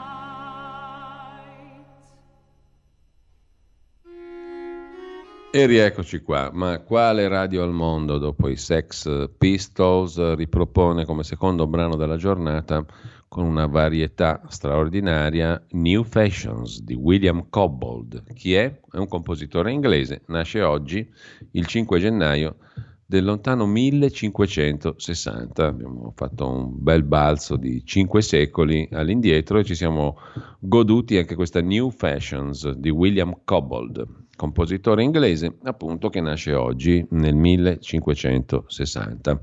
Torniamo però all'attualità e l'altro titolo di primo piano della Verità di stamani ha a che fare con l'inchiesta di Giacomo Amadori, di cui ha dato conto in solitaria sostanzialmente Giacomo Amadori, sulla Gedi, John Elkann e compagnia bella. La Gedi è la casa editrice della famiglia Agnelli Elkann che edita Repubblica, La Stampa, L'Espresso e la galassia di quotidiani locali del gruppo appunto Gedi. L'inchiesta per truffa si allarga, non avete letto una riga ovviamente né su Stampa né su Repubblica e né sugli altri quotidiani locali, in arrivo altri sequestri e nuovi indagati, gli importi contestati superano i 60 milioni. E l'inchiesta sui prepensionamenti dei dirigenti della Gedi, che potrebbe diventare una piccola bomba sociale. La Procura di Roma ha ordinato il sequestro di 30 milioni, ma gli importi contestati superano i 60 milioni per il gruppo di proprietà degli Agnelli e sarebbe pronta a prelevare la stessa somma anche agli ex dipendenti che sarebbero, secondo gli inquirenti, andati in pensione senza averne diritto, cioè una presunta truffa ai danni dello Stato e dell'INPS, dell'Istituto pensionistico, aggravata dal numero dei partecipanti e dall'entità del danno patrimoniale. E nel fascicolo sarebbero contestati ad alcuni indagati anche accessi abusivi al sistema informatico. La finanza è a caccia di altri 30 milioni, oltre ai primi 30 già sequestrati, sui conti dei vecchi dirigenti della Gedi, pronti i sequestri delle pensioni indebitamente percepite e autorizzate dall'INPS. Tremano anche 70 ex dipendenti. Rischiano il prelievo forzoso anche i manager della Gedi, oltre che dell'INPS, oltre che i sindacalisti firmatari del patto. I militari sono al lavoro per completare i calcoli sugli importi degli assegni incassati dal 2012, l'anno delle prime operazioni sospette. Continua il silenzio mediatico su questa vicenda, iniziato già nel 2018. All'epoca neanche la Guardia di Finanza diede notizia delle perquisizioni che ci furono già 3 anni fa. Il pezzo è, come al solito, molto documentato, firmato da Giacomo Amadori, corposo, e lo trovate per intero a pagina 11 della Verità di oggi. Sempre dalla Verità in prima pagina, la vicenda di Djokovic, esente dal vaccino, e i talebani del vaccino danno di matto, scrive Boni Castellane. E ancora in primo piano Patrizia Floderreiter sul Covid reale, code, caos, tamponi e burocrazia. Non ci sono solo le leggi, c'è anche l'applicazione delle leggi che genera tutto questo. Una burocrazia tremenda e una vita difficile per i cittadini, noi. Sui giornali nasce anche l'ultimo mostro, è il Novax pazzo che rifiuta le cure.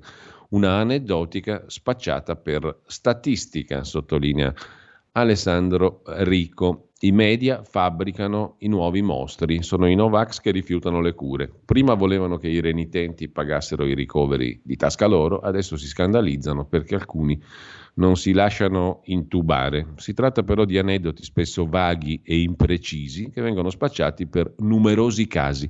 Perché i pro eutanasia ora si oppongono alla facoltà del malato di autodeterminarsi? Cioè io posso scegliere di farmi morire, ma non posso scegliere se farmi mettere un tubo o no. Intanto, scrive Francesco Borgonovo, la pandemia salda sindacati e Confindustria sull'obbligo. Sono d'accordo tutte e due, Landini e Bombassei, sull'obbligo di vaccinazione. A centropagina c'è anche il pezzo di Marcello Veneziani, la crescita record ha un problema, non esiste nel mondo vero. Quando ci raccontano della crescita economica ci stanno raccontando bugie, scrive Veneziani. ci stangano sulle bollette, ma ci fanno il mini sconto sulle mascherine FFP2 e la ripresa economica è solo propaganda. Il paese reale è in grave difficoltà, molte aziende non ripartono, la gente è stanca, l'unico spiraglio sembrano i fondi del PNRR che sono fatti per favorire il circuito finanziario, non l'economia reale. Addolciscono la pillola amara della pesante emergenza energetica con un risparmio di pochi centesimi sulle mascherine FFP2. Siamo i primi, siamo i migliori. Questa è la gran cassa del regime che cerca di convincere gli italiani, che però sono stufi di farsi inoculare di tutto, scrive Marcello Veneziani in prima pagina sulla Verità. Quest'anno gli italiani sacrificheranno fino al 20% delle loro entrate al caro prezzi e al caro energia, un'impennata senza precedenti, lo dicono tutti tranne i giornaloni, le tv pubbliche, l'informazione di regime che da un verso esaltano l'exploit, scrive Veneziani, l'exploit economico dell'Italia, addirittura siamo in un boom senza precedenti, ci raccontano, e dall'altro si commuovono ad annunciare che sulle mascherine risparmieremo qualche centesimo perché le FFP2 sono state calmierate a 75 centesimi l'una. Bene, risparmieremo nei prossimi 3 mesi qualche decina di euro per coprirci il volto, mentre rimetteremo per tutto l'anno qualcosa come 3.000 euro tra gas, luce, benzina, utenze, generi alimentari, compresi quelli di prima necessità che saranno il volano degli altri rincari di altro genere, aumenti di bollette non del 5 o del 10, ma del 30, del 40%, mai visti finora in un colpo solo. Ma credete davvero che l'Italia stia vivendo una ripresa economica senza precedenti o piuttosto stiamo subendo una crisi energetica di quelle serie? Non ho competenza in materia, ma osservo la realtà. Non c'è bisogno di essere economisti per vedere un paese in seria difficoltà, con tante attività e aziende che non hanno più riaperto dopo il Covid o che versano in gravi condizioni, con una depressione generale in cui tutto ci par di vedere meno che il presunto boom economico annunciato dagli sbandieratori del palio di Draghi. L'unica robusta dose di sostegno saranno i famosi fondi europei per la ripresa PNRR, che sono in larga parte ulteriori debiti pubblici e che dovranno finanziare il nostro rilancio. Ma le voci di spesa sembrano non sostenere i settori più delicati e nevralgici, se si considera che i maggiori investimenti del PNRR rientrano nei capitoli di spesa sulla trasformazione digitale, la transizione ecologica, l'inclusione, la coesione. Buona parte degli investimenti previsti per la sanità, correggetemi se sbaglio, andranno all'industria farmaceutica per farmaci e vaccini. Quel piano, che sul piano fonetico somiglia a una pernacchia, il PNRR, non ci sembra che affronti le priorità del Paese, le povertà, le urgenze della crisi nei suoi snodi cruciali. E temo che in molti casi, come è già accaduto in precedenza, serva più a sostenere i circuiti bancari e finanziari che l'economia reale, ma uso verbi cauti come temere, sembrare, perché non oso giudicare campi in cui mi dichiaro incompetente, ma quando osservo la vita reale degli italiani e la confronto con la rappresentazione mediatica che ne danno gli organi di regime, mi accorgo di una divergenza così vistosa da suscitare rabbia e indignazione. C'è malafede, c'è menzogna. E la denuncia si aggrava se si considera che la situazione di semilibertà vigilata in cui viviamo, la dispersione di ogni focolaio di opposizione e di critica, rende il ruolo dei media, soprattutto televisivi, ancor più decisiva fonte di informazione per la gente isolata in casa, in quarantena effettiva o prudenziale, in ritirata da partecipazioni pubbliche e confronti di opinione. Vedere ogni giorno, scrive Marcello Veneziani, i TG somministrare la solita overdose di terrore sul Covid, le solite prediche sui vaccini, le solite interviste finte, ubbidienti, ottimiste a cittadini ammaestrati e irreggimentati, o tagliate in modo da apparire tali, o limitate a banali ovvietà, e poi vedersi aprire un capitolo euforico, entusiasta sui miracoli economici del paese, lo straordinario balzo in avanti dell'economia. Ma dove? Ma quando? Ma chi? Il rilievo eroico al risparmio di qualche centesimo sulle mascherine mentre passa sottovoce l'aumento effettivo record di ogni genere e di ogni utenza, tutto questo dà l'idea di una orchestrazione della menzogna e della falsa rappresentazione come nei regimi dispotici, una totale divaricazione dalla realtà. Se poi, prosegue Marcello Veneziani, a questo aggiungiamo la svolta monocratica in atto nel paese, tutto Draghi, tutto Mattarella, si ha davvero l'idea che stia avvenendo qualcosa di inquietante in Italia. La perdita della libertà e della democrazia si accompagna alla perdita del potere d'acquisto, ai rincari, a periodi di ristrettezze economiche. Non hanno pane che mangino FFP2, sembrano ripetere le Marie Antoniette filogovernative. Stiamo arrivando, per vie diverse, a una situazione simile alla Grecia di qualche anno fa, considerando che prima o poi dovremo restituire anche i cospicui ultimi debiti accordati, ma con la strana percezione di andare incontro a chissà quale ripresa economica. Mi rendo conto, conclude Marcello Veneziani, che Draghi, premier, da questo punto di vista è per l'Italia una protezione, un ombrello. I trattamenti cambiano se a gestire le situazioni ci sono eurocrati e insider come lui o trovatelli e outsider. Ma spaventa vedere che il video univoco esige dai telespettatori a me gli occhi su Covid e vaccini.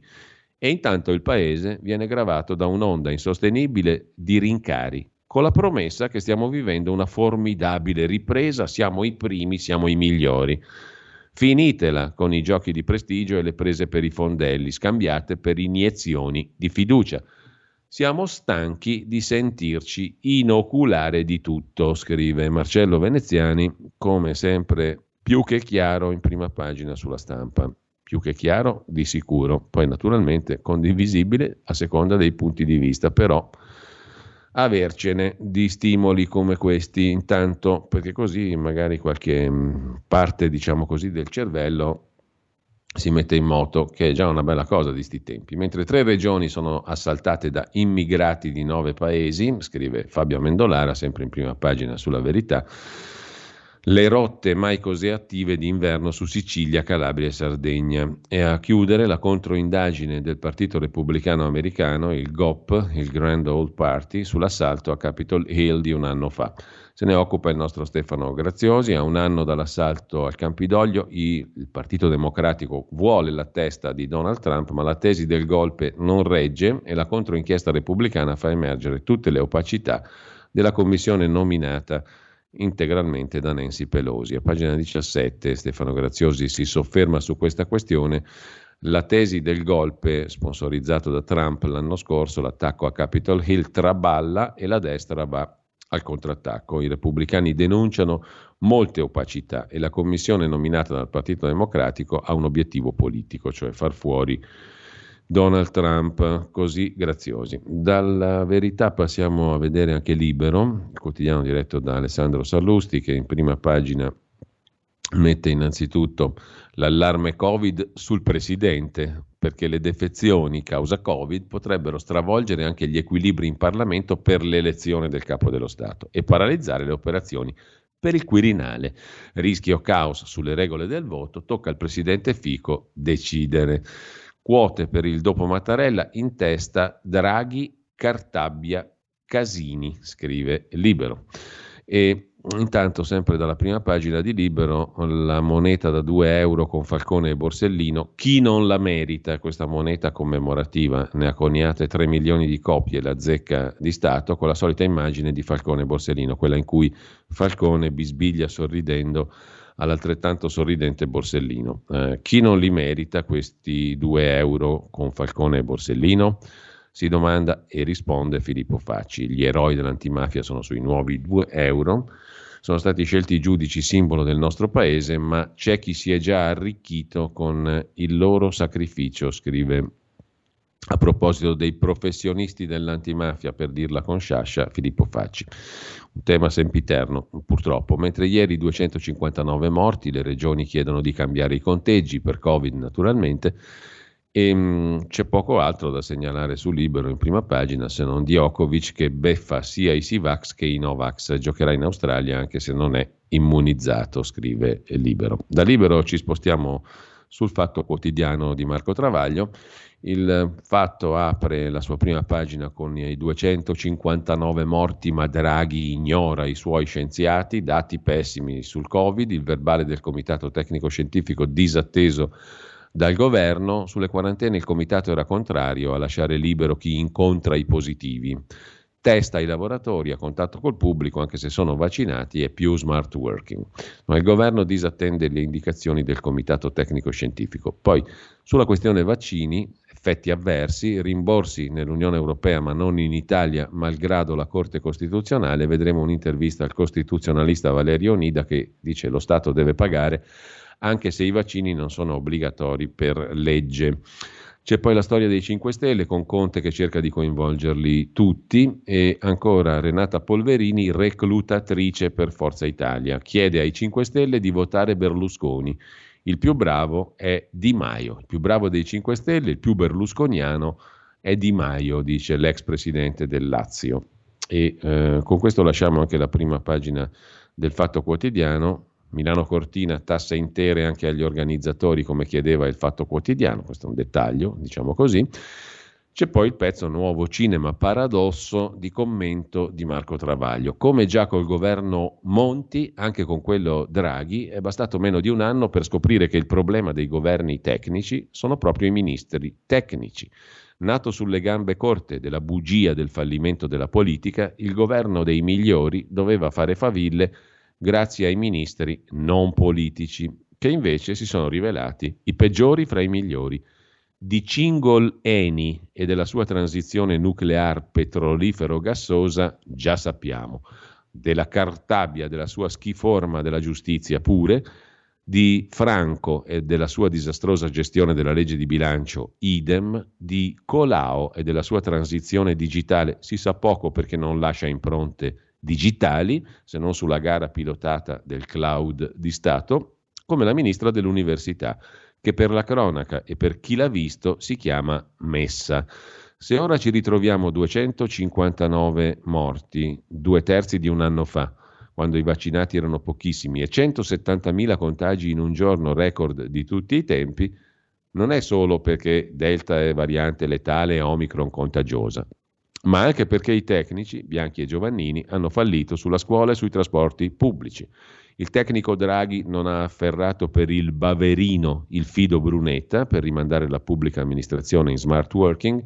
Il tecnico figliuolo annaspa tra vaccini mancanti e code chilometriche di gente in attesa di terze dosi, tamponi a prezzi di rapina, reagenti fantasma. I veri tecnici del Comitato Tecnico Scientifico mugugnano sui giornali perché il governo abolisce le quarantene. È per occultare la catastrofe tecnica che oggi Draghi, il PD e quel che resta di Speranza tenteranno l'audace colpo dei soliti noti, il Super Green Pass per lavorare, rendendo il vaccino obbligatorio senza dirlo. Funziona così, chi vuol farsi la terza dose non ci riesce, le liste d'attesa sono infinite, mentre si obbliga a farsi la prima chi non vuole, così i non vaccinati che si tamponano ogni 2 giorni e verosimilmente sono sani, non lavoreranno più, mentre i vaccinati, contagiati e contagiosi continueranno a lavorare col Super Green Pass, che non si è ancora trovato il modo di revocare ai positivi. E capita pure che venga annullato ai positivi appena diventano negativi e devono attendere lo speciale Super Green Pass per guariti, cioè possono lavorare quando sono infettivi, ma non quando non lo sono più. È la famosa transizione digitale di cui sopra. A questo punto, nelle migliori famiglie, qualcuno chiamerebbe un tecnico, ma noi ne abbiamo già fin troppi. Con ciò lasciamo anche Marco Travaglio e andiamo a vedere il Tempo di Roma, il Tempo di Franco Bechis. Anche qui c'è un'apertura dedicata a Draghi, non proprio encomiastica. Draghi battuto dai contagi, infettati con Green Pass validi, ammalati costretti alla dose per non perdere il lavoro. È in tilt la ricetta del Premier, scrive Franco Bechis. Tra gli altri temi, poi torniamo sul commento del direttore, il 24 gennaio prendono il via le votazioni, i 5 Stelle si dividono per la corsa al Quirinale, tutto da rifare alla Consob, il presidente Savona ha perso i super dirigenti, il TAR ha annullato un concorso interno e poi Casaleggio e Grillo finiscono nei guai per contratti pubblicitari mai pagati. Il manager e il comico sono stati beffati dalla Mobi, racconta sempre in prima pagina il Tempo di Roma. Grillo e Casaleggio beffati dalle navi della Moby. Hanno messo in bilancio introiti per lavori alla compagnia che ha chiesto il concordato, ora i conti sono in rosso. I bilanci non tornano più. Ma torniamo a Draghi battuto dai contagi. Nelle ultime 24 ore 170.000 contagi, crescita seria dei decessi, 259. La gestione della nuova ondata pandemica non è così diversa in Italia da quel che accade in altri paesi. Anzi, la favola dell'Italia esempio per il mondo, narrata alla fine della prima ondata dai fedelissimi dell'allora Premier Conte e ripetuta adesso dai fans di Mario Draghi, ancora una volta si infrange contro il muro, scrive Franco Bechis, della realtà. Non siamo in tilt come in passato perché i numeri dei morti, dei ricoveri ospedalieri, delle terapie intensive sono ancora decisamente inferiori a quelli di un anno fa, quando nessuno aveva ancora ricevuto manco la prima dose del vaccino, scrive Bechis, ma i contagi sono record rispetto a qualsiasi esperienza precedente e la curva è in rapida crescita, come in Francia e Stati Uniti. Il sistema rischia di andare in tilt. Per quanto la variante Omicron sembri meno pericolosa delle precedenti, saliranno anche i numeri dei ricoveri e delle intensive, mettendo sotto stress il sistema sanitario per la quarta volta. In tilt sta andando anche la ricetta che Draghi ha voluto a ogni costo, preparando addirittura un'ulteriore stretta nel Consiglio dei Ministri di oggi, quella del Green Pass. Da segnalazioni avute da molti lettori e da verifiche, l'esplosione di tamponi e contagi rilevati in questo periodo sta mandando in difficoltà il sistema ideato da Draghi, perché decreti e norme non diventano realtà per il fatto di averle scritte. Schiacciati da imprevisti, i sistemi sanitari regionali, in particolare quello del Lazio, non comunicano con la SOGEI, la società che poi gestisce a livello informatico il tutto, mettendo a rischio serio sia il Green Pass che la campagna di vaccinazione. Tamponi positivi non portano quasi mai alla revoca della validità dei Green Pass rilasciati, che doveva essere automatica, in tantissimi casi non lo è. Quindi c'è il rischio che molti positivi con Green Pass valido, se asintomatici, vadano in giro lo stesso, aumentando i contagi. Come non viene registrata la positività, ovviamente non è automatica nemmeno la riammissione in società dei contagiati dopo tampone negativo necessario. Qui il rischio è un altro, che vaccinati a ciclo completo da 5-6 mesi, che abbiano nel frattempo contratto il Covid, siano costretti a fare una terza dose di vaccino, mettendo a grave rischio la loro salute. La sollecitazione del sistema immunitario così ravvicinata è un guaio, secondo gli esperti, per evitare il rischio che scada loro il Green Pass. Cioè, racconta Franco Bechis, c'è anche un altro rischio, che uno che ha fatto il vaccino di 2 dosi a ciclo completo da 5-6 mesi, nel frattempo è diventato positivo, si è beccato il Covid, è costretto a fare una terza dose di vaccino mettendo a rischio la salute perché è già positivo, per evitare il rischio che scada il Green Pass, con esclusione da qualsiasi attività, perfino il caffè al bar, ma anche espulsione dal luogo di lavoro, restando senza stipendio. Insomma, scrive Bechis, se gli automatismi previsti da decreti e di DPCM di Draghi non funzionano, è questo il momento di ripensare il Green Pass vaccinale e accantonarlo, non renderlo obbligatorio su tutti i posti di lavoro, come fa oggi il Consiglio dei Ministri. Sarebbe in queste condizioni un sopruso, indubbiamente un'ingiustizia. Prima di pretendere il rispetto delle regole da parte dei cittadini, lo Stato deve essere il primo a rispettarle. In questo momento non lo è. Se le quarantene sono in tilt, rendendo inutili i Green Pass, perché l'informatica non funziona, allora è meglio cercare altre strade, invece che inventarsi nuovi obblighi, che poi non possono funzionare. È compito di questo governo e di questo Premier riparare alla frittata che sta facendo. Certo, in un momento così, l'ultima cosa a cui si possa pensare è la legittima aspirazione di Draghi di salire al colle. Lasciare l'Italia in balia del virus e dei guai che lo stesso governo sta provocando sarebbe una fuga dalla nave alla maniera del capitano Schettino, e non credo che il Premier voglia lasciare di sé questa triste immagine, scrive Franco Bechis nell'editoriale del Tempo di Roma. Dal Tempo di Roma passiamo rapidamente anche alla prima pagina del Domani. Il quotidiano di Carlo De Benedetti apre con una domanda: se non sappiamo ricostruire dopo i terremoti, Come faremo col PNRR? È stato erogato solo il 17% dei fondi per il terremoto di 6 anni fa. A fine 2020 l'Abruzzo aveva speso per le scuole 67.000 euro su 2 milioni per il terremoto del 2009. La stima totale dei danni è stata avviata ad aprile. La delibera della Corte dei Conti sulla ricostruzione insegna cosa non deve accadere coi fondi europei, scrive Giovanna Fagionato. Era il 24 agosto 2016, il terremoto nella Valle del Tronto nel comune di Amatrice. 20 secondi di scossa, ne sarebbero seguite diverse altre nella notte, 303 morti, altrettanti feriti, 40.000 sfollati, 16,5 miliardi di danni nelle Marche, in Umbria, Abruzzo, Lazio. I danni in realtà non si conoscono ancora perché una nuova verifica, dopo la prima stima fatta sull'onda dell'emergenza, è stata avviata solo ad aprile 2021. E questo è solo uno dei rilievi critici della delibera pubblicata ieri dalla Corte dei Conti sulla gestione della ricostruzione post-terremoto nel centro Italia. Una trattazione dei guai della ricostruzione che è anche un monito per il PNRR e per i famosi 209 miliardi in arrivo dall'Unione Europea da spendere in 5 anni. Per 4 anni, dal 2016 al 2020, la ricostruzione, affidata a Protezione Civile, poi commissario straordinario e presidenti di regione, in realtà 6 sistemi di regione di gestione diversi, uno per ogni terremoto, è andata a dir poco a rilento. 30 dicembre 2020, risorse stanziate 4 miliardi, impegnate 2,7, il resto giaceva nei conti.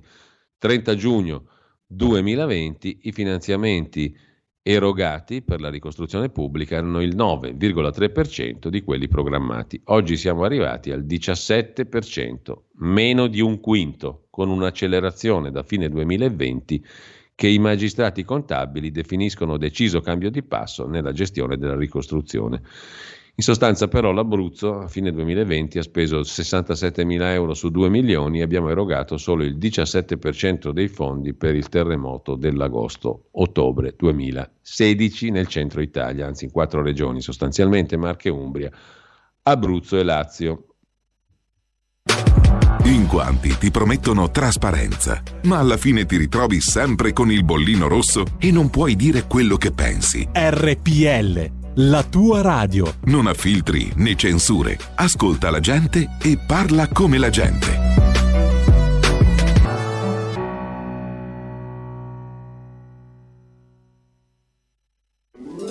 Stai ascoltando RPL, la tua voce libera, senza filtri né censura. La tua radio. Rieccoci subito in onda, poi ascolteremo, se ci avanza tempo, anche gli altri brani musicali, ma in ogni caso poi a partire dalle 9.30, visto c'è anche una notizia che riguarda questo convegno, ascolteremo poi un convegno che si è tenuto un paio di giorni fa. Ringrazio anche un ascoltatore che ce lo ha segnalato, ma comunque se ne parla anche sui giornali di oggi, come vedremo, a proposito di Covid, un convegno scientifico. Ne parliamo tra pochissimo, dalle 9.30 ne avrete un estratto. Intanto però, a proposito di prime pagine, andiamo a vedere anche la prima pagina di Avvenire, il quotidiano cattolico, che apre appunto la sua prima pagina di stamani con il super pass per età. Il governo oggi è probabile che estenda il super green pass a categorie di lavoratori e anche per età. La proposta delle regioni sulla scuola, invece, le classi in didattica a distanza per fasce con più positivi, stop all'educazione fisica, stop al canto, presidi preoccupati. Anche il Papa dice la sua: stiamo accanto ai malati con competenza e carità, dice Papa Francesco. Sul super pass e le altre mosse anti-Covid, l'obbligo, la ragione, non è una decisione semplice, scrive l'editorialista di Avvenire Danilo Paolini. Il governo è chiamato a prendere una decisione difficile oggi nel Consiglio dei Ministri, l'introduzione per decreto dell'obbligo per tutte le categorie di lavoratori di avere il super green pass, cioè quello dopo vaccinazione o guarigione, pena l'impossibilità di svolgere le proprie mansioni. La misura solleva critiche e perplessità. Sindacati e alcune forze politiche come Lega e 5 Stelle continuano a preferire l'obbligo della vaccinazione, per la verità non la Lega e neanche i 5 Stelle, ma i sindacati che preferiscono l'obbligo di vaccino per l'intera popolazione. Nella serata di ieri si è fatta strada l'idea di ragionare per fasce di età anziché per luoghi di lavoro. È un sentiero molto stretto quello di Draghi e dei suoi ministri. Davanti c'è la variante Omicron, forse meno letale ma che si diffonde moltissimo. Ai lati ci sono solo due possibilità: l'estensione dell'obbligo di Super Green Pass o l'imposizione del vaccino a tutti gli italiani sopra una certa età, verosimilmente 12 anni. Alle spalle preme la necessità di tenere comunque aperto il paese per non perdere il terreno, poco spedito peraltro, della ripresa economica. In gioco ci sono importanti diritti che finiranno per essere compressi a vantaggio di altri diritti importanti, come il diritto a svolgere il proprio lavoro, il diritto alla salute. E c'è un'emergenza sanitaria mondiale di proporzioni storiche che impone l'assunzione di decisioni e responsabilità da parte dei governi, nel caso delle democrazie parlamentari, i parlamenti. Con il lockdown e in misura minore il coprifuoco, a causa di quella stessa emergenza è stato fortemente limitato nei mesi scorsi un diritto fondamentale, quello alla libertà personale, di cui in genere si viene privati solo per aver commesso un delitto. Perciò, a ben vedere, a Palazzo Chigi si pensa che allargare ancora il raggio del Super Green Pass sia un passo ragionevole da fare. Insomma, si può fare, dice Avvenire.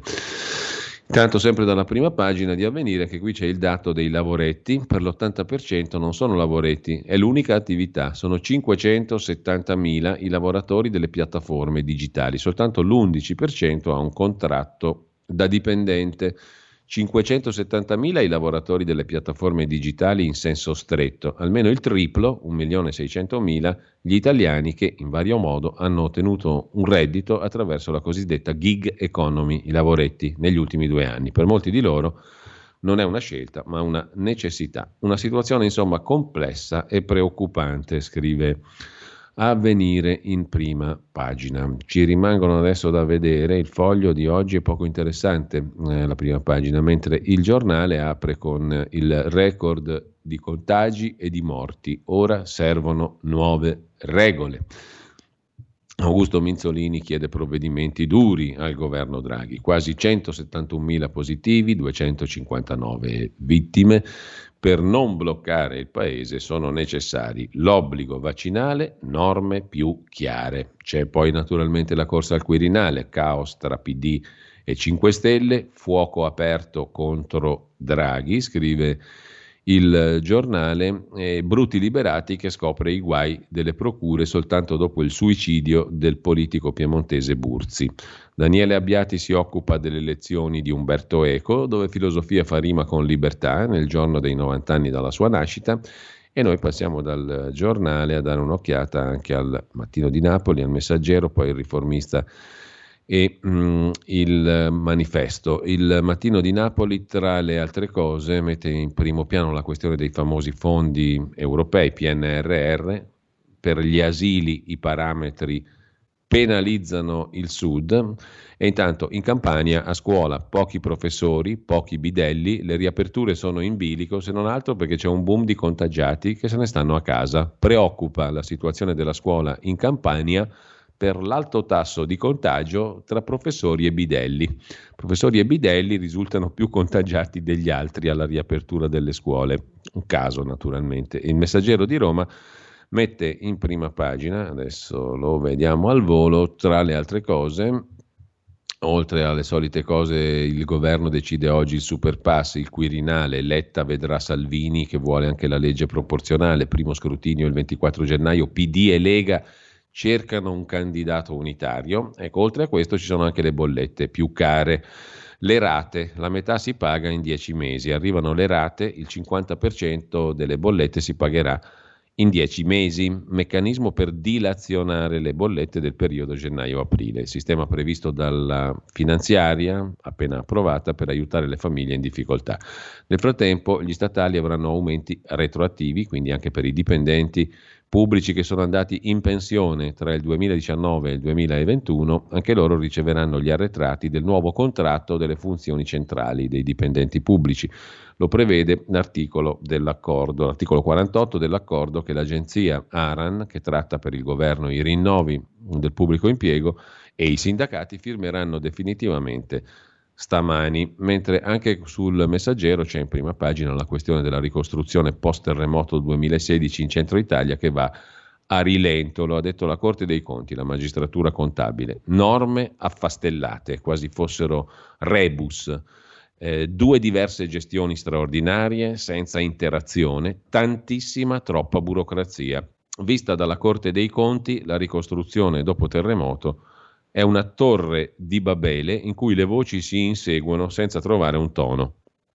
Secondo i giudici contabili, a causare lungaggini e lentezze l'assenza di un'organizzazione per la gestione della ricostruzione di quel sisma che nel 2016 devastò il centro Italia e fino al 2021 non ha trovato una pace ricostruttiva. Lungaggini che hanno ingessato la macchina del post-terremoto, una voragine tra la fase dell'emergenza e l'avvio della ricostruzione. 5 anni abbondanti che hanno pesato moltissimo su quelle aree.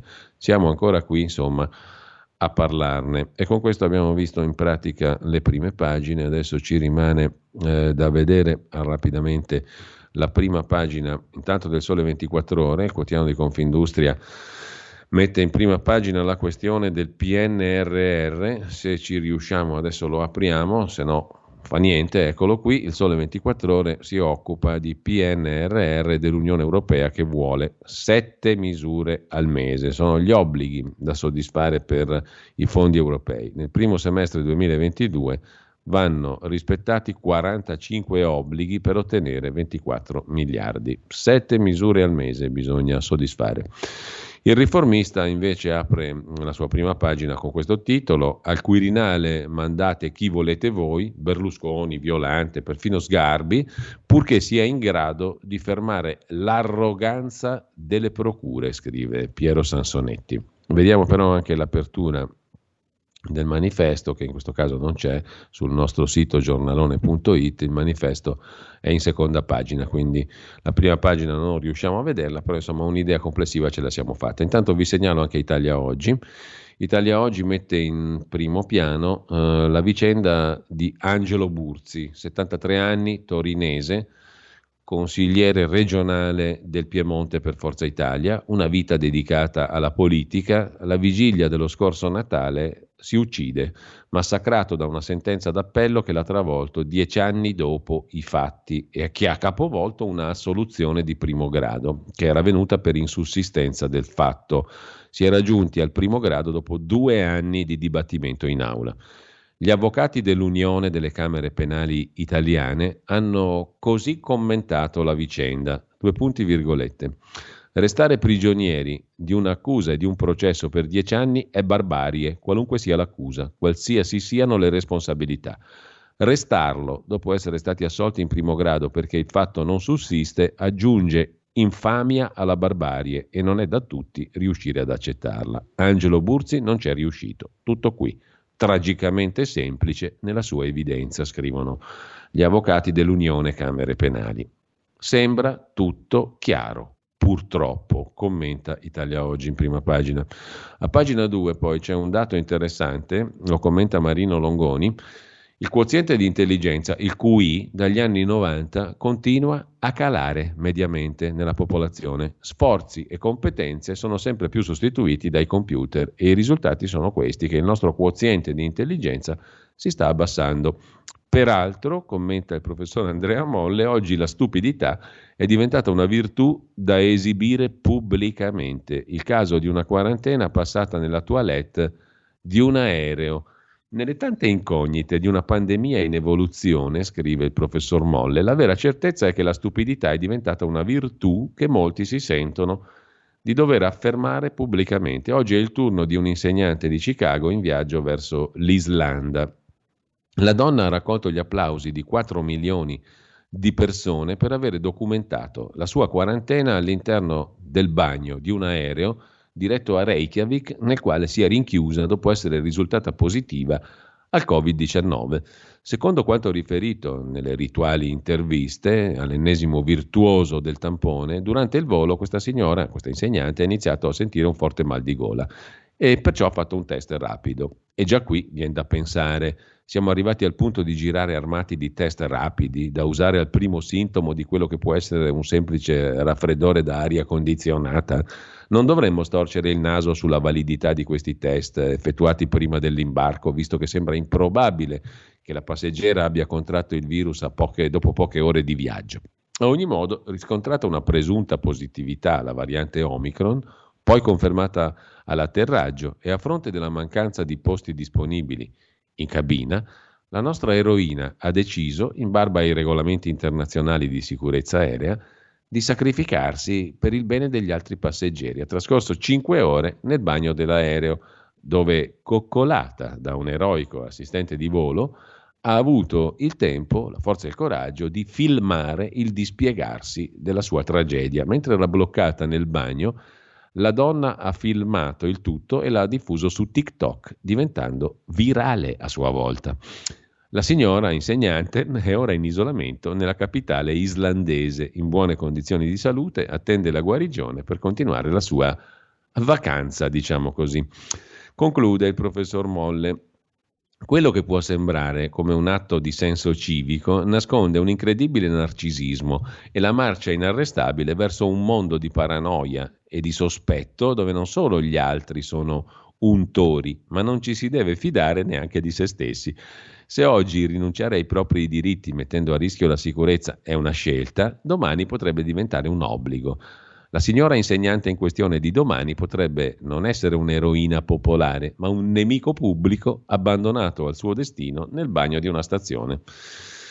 Nel frattempo vi segnalo rapidamente da Italia Oggi il pezzo di Domenico Cacopardo su Massimo D'Alema, che vuole il timone del PD, ha dalla sua il pragmatismo espresso quando era premier, di fronte alle incertezze di Letta e alla debolezza di Bersani. D'Alema non è un uomo nero, anzi è la sorte di chi ha idee chiare e non parla per allusioni, per contorcimenti, ma dice cose dirette. È la sorte di D'Alema di essere trattato da uomo nero perché è uno che parla chiaro. D'Alema è fatto così, secondo me, scrive Domenico Cacopardo, che ha lavorato con D'Alema come consulente alla Presidenza del Consiglio. Si tratta di un pregio di cui si sono fregiati vari politici del passato, fra i quali Craxi e Renzi. Se si va a un riassetto del PD con pochi renziani, D'Alema, ben più di Bersani, ha il dovere di contribuire a una svolta. C'è da segnalare su Italia Oggi la intervista di Alessandra Ricciardi a Luca Ricolfi, professore e presidente della Fondazione IUM. Sono decuplicati i contagi da Covid rispetto a quelli di un anno fa, i contagiati in circolazione sono 3 milioni e non il milione ufficiale, dice il professor Ricolfi. Il numero di nuovi casi giornalieri potrebbe arrivare vicino a 500.000, i decessi potrebbero salire a 200 al giorno. Entro la metà di gennaio è probabile che la maggior parte dei reparti ospedalieri, medicina generale e terapia intensiva superino le rispettive soglie critiche, mettendo per l'ennesima volta a repentaglio le cure ai malati non Covid.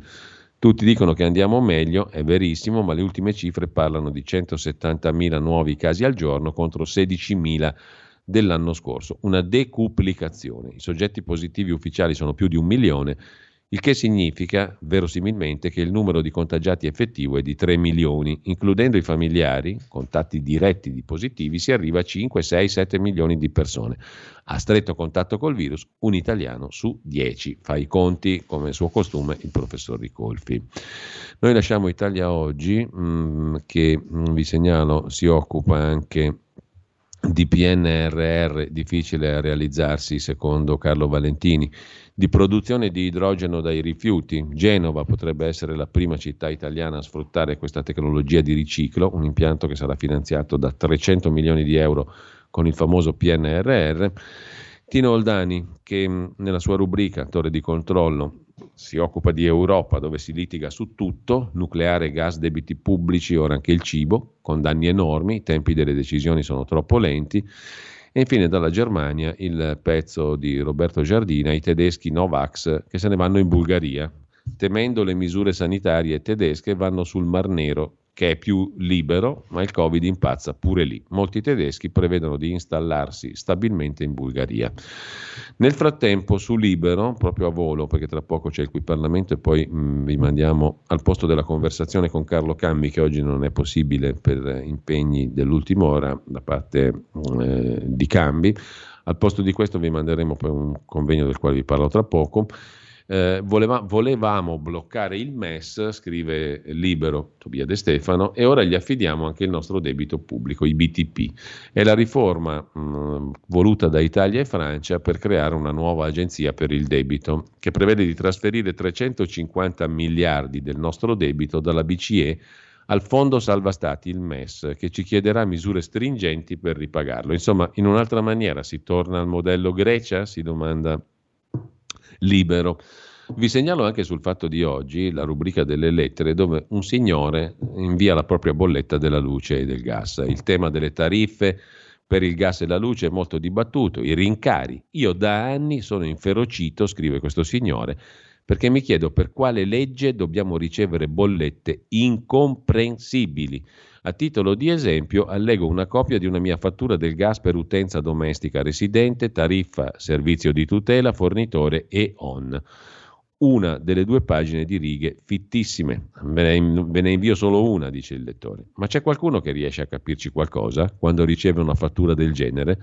Perché una cosa così semplice come i metri quadri consumati per tariffa è trasformata in una giungla inestricabile che nessuno è in grado di capire se ci stanno imbrogliando o no.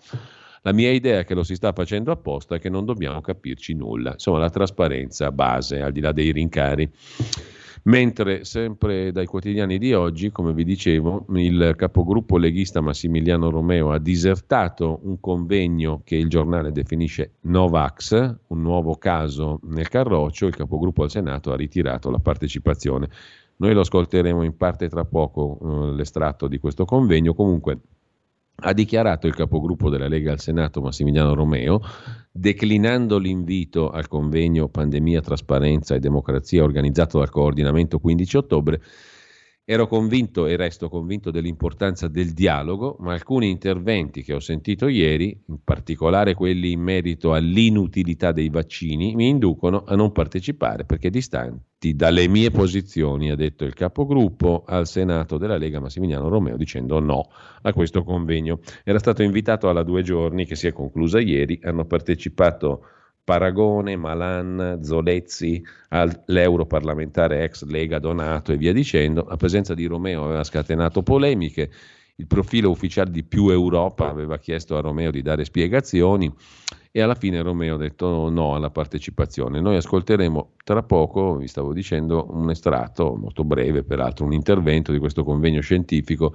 Pandemia, invito al confronto, che è andato in scena a Roma l'altro giorno, fino a ieri sostanzialmente, e che è stato organizzato dal coordinamento 15 ottobre dall'associazione Contiamoci, così, giusto per avere un'idea. Sentiamo un estratto di questo lungo, peraltro, convegno. Intanto, oltre a Romeo che diserta il convegno Novax, come lo definisce il giornale, c'è da segnalare velocissimamente da Avvenire, lo faccio in primo piano, la Cina che reagisce con inusitata mica tanto, ma comunque con grandissima durezza alla scoperta di 3 casi di contagiati a 1 mese dalle Olimpiadi.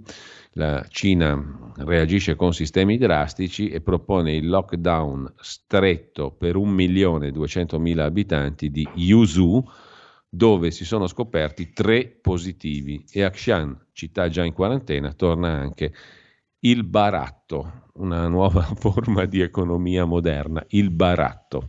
Il mondo ci guarda, siamo pronti, ha detto il presidente Xi Jinping nel suo discorso di Capodanno. Pechino è preparata, ha detto Zhao Weidong, responsabile comunicazione del comitato organizzatore dei Giochi Olimpici, ma sotto la superficie la Cina trema. Attorno ai Giochi invernali di Pechino, in programma dal 4 al 20 febbraio, si intrecciano partite politiche importanti, scrive Avvenire, a cominciare da quella di Xi Jinping in persona, che corre apertamente per il 3° mandato da presidente. Ma le rogne non sono finite, perché prima c'è stato lo schiaffo del boicottaggio diplomatico Stati Uniti, Gran Bretagna, Australia, e poi l'assedio Covid, il dossier ancora urticante per il Partito Comunista. Da ieri 1.170.000 cinesi, l'intera popolazione della città di Yuzhou, provincia di Henan, sono in lockdown. Per quale motivo? Perché sono stati trovati 3 casi, peraltro asintomatici, di coronavirus negli ultimi giorni. Dalla Cina con terrore, 1 milione in casa per 3 casi, scrive Avvenire.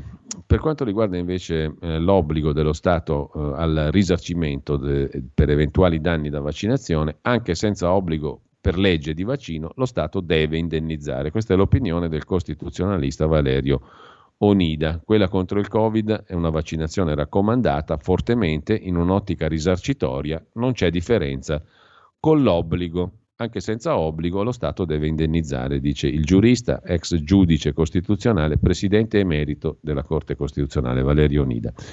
Del volantino delle BR per il sequestro Moro all'asta abbiamo già detto, e poi a proposito di vicende giudiziarie, Gabriele Moroni sul quotidiano nazionale Il Giorno si occupa del delitto di Lidia Macchi, 5 gennaio 1987. 35 anni fa mia figlia è stata uccisa, dice la mamma, la signora Paolina Macchi.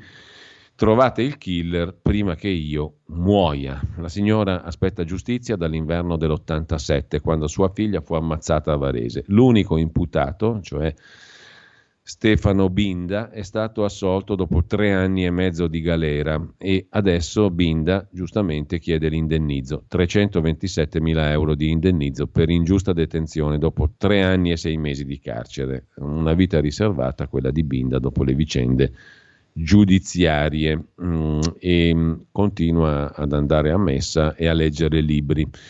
Stefano Binda, che si è fatto 3 anni e mezzo inutilmente di carcere. E infine c'è da segnalare, sempre sul Giorno di oggi, un articolo piuttosto interessante sul nuovo stadio di Milano, San Siro, quel rinvio che ha salvato il progetto del San Siro bis, tra retromarce e decreti in extremis, le norme sulla costruzione degli impianti sportivi sono cambiate per andare incontro alle esigenze dei club. Anche su questo naturalmente non ha niente a che vedere il Dio 1 e Quattrino, come nella vicenda del Novax, del tennista Novax. A guardarlo con gli occhi di oggi, con il senno di poi, il percorso delle norme, delle leggi sulla costruzione di nuovi stadi sembra essersi adattato alle esigenze dei grandi club del pallone, a partire da Milan e Inter. Ricostruendo la storia di tutte le normative, appare evidente che queste, in un lasso di tempo piuttosto breve, sono state riformate per essere sempre meno stringenti, sempre più confacenti agli interessi dei club sportivi. Perfino la abrogazione è stata rinviata di 1 anno rispetto al previsto, scrive Il Giorno, mentre su Avvenire c'è notizia di un altro ricorso al TAR contro il progetto del nuovo stadio di San Siro. Dopo l'atto presentato dal gruppo Verde San Siro, dall'ex consigliere Rizzo e da 50 cittadini, arriva anche quello appoggiato dal Comitato Coordinamento San Siro e da Sì Meazza. Ci fermiamo qua, buona prosecuzione di ascolto a tutti. Qui Parlamento. Deputato Formentini, prego. Grazie Presidente, colleghi, io ho ascoltato con attenzione le dichiarazioni di voto per difendere la figura di Cristoforo Colombo fatta in quest'Aula da tutti i partiti politici. Devo però prendere le distanze da Liberi e Uguali, che definisce macchiettistico questo dibattito. Non è un dibattito macchiettistico, è un dibattito che ha profondamente a che vedere con l'interesse nazionale italiano. Evidentemente da un partito che in genere è internazionalista non ci si aspettava una difesa invece della politica di uno Stato estero nella quale non si può interferire, qualcosa di nuovo, e non capiamo davvero l'imbarazzo di questo partito. Un imbarazzo che fa male, perché sarà l'unico partito italiano a non votare questa mozione dell'onorevole Fucsia Fitzgerald Nissoli, che ringrazio di cuore perché ha combattuto come un leone, una leonessa, per difendere la calendarizzazione di questa mozione, che è stata all'ordine del giorno dei lavori più volte. La discussione generale dello scorso ottobre, e solo oggi ci troviamo a votarla. Questo è sintomo di un problema grave, un problema del nostro Paese, l'incapacità di fare sistema e difendere ciò di più prezioso che abbiamo. Colombo per noi è un simbolo per gli italiani, è un simbolo per gli italoamericani ed è un simbolo per l'Occidente tutto. È un simbolo di intraprendenza, si è lanciato verso lo sconosciuto, ha aperto nuovi orizzonti. È il simbolo di una civiltà, è il simbolo di quello, di ciò in cui noi crediamo profondamente. E allora non possiamo non difenderlo. Celebrando Colombo, celebriamo degnamente i nostri fratelli d'oltreoceano, celebriamo degnamente 160 anni di relazioni diplomatiche tra il nostro Paese e gli Stati Uniti d'America, patria di libertà. 529 anni dopo la scoperta dell'America è ancora viva in noi e forte quella scoperta di un nuovo mondo, scoperta di un nuovo mondo che nel segno di Colombo, nel nome di Colombo, deve continuare verso lo spazio che è la nostra nuova frontiera, verso quello spazio dove dobbiamo protenderci e andare di nuovo verso lo sconosciuto. Qui Parlamento.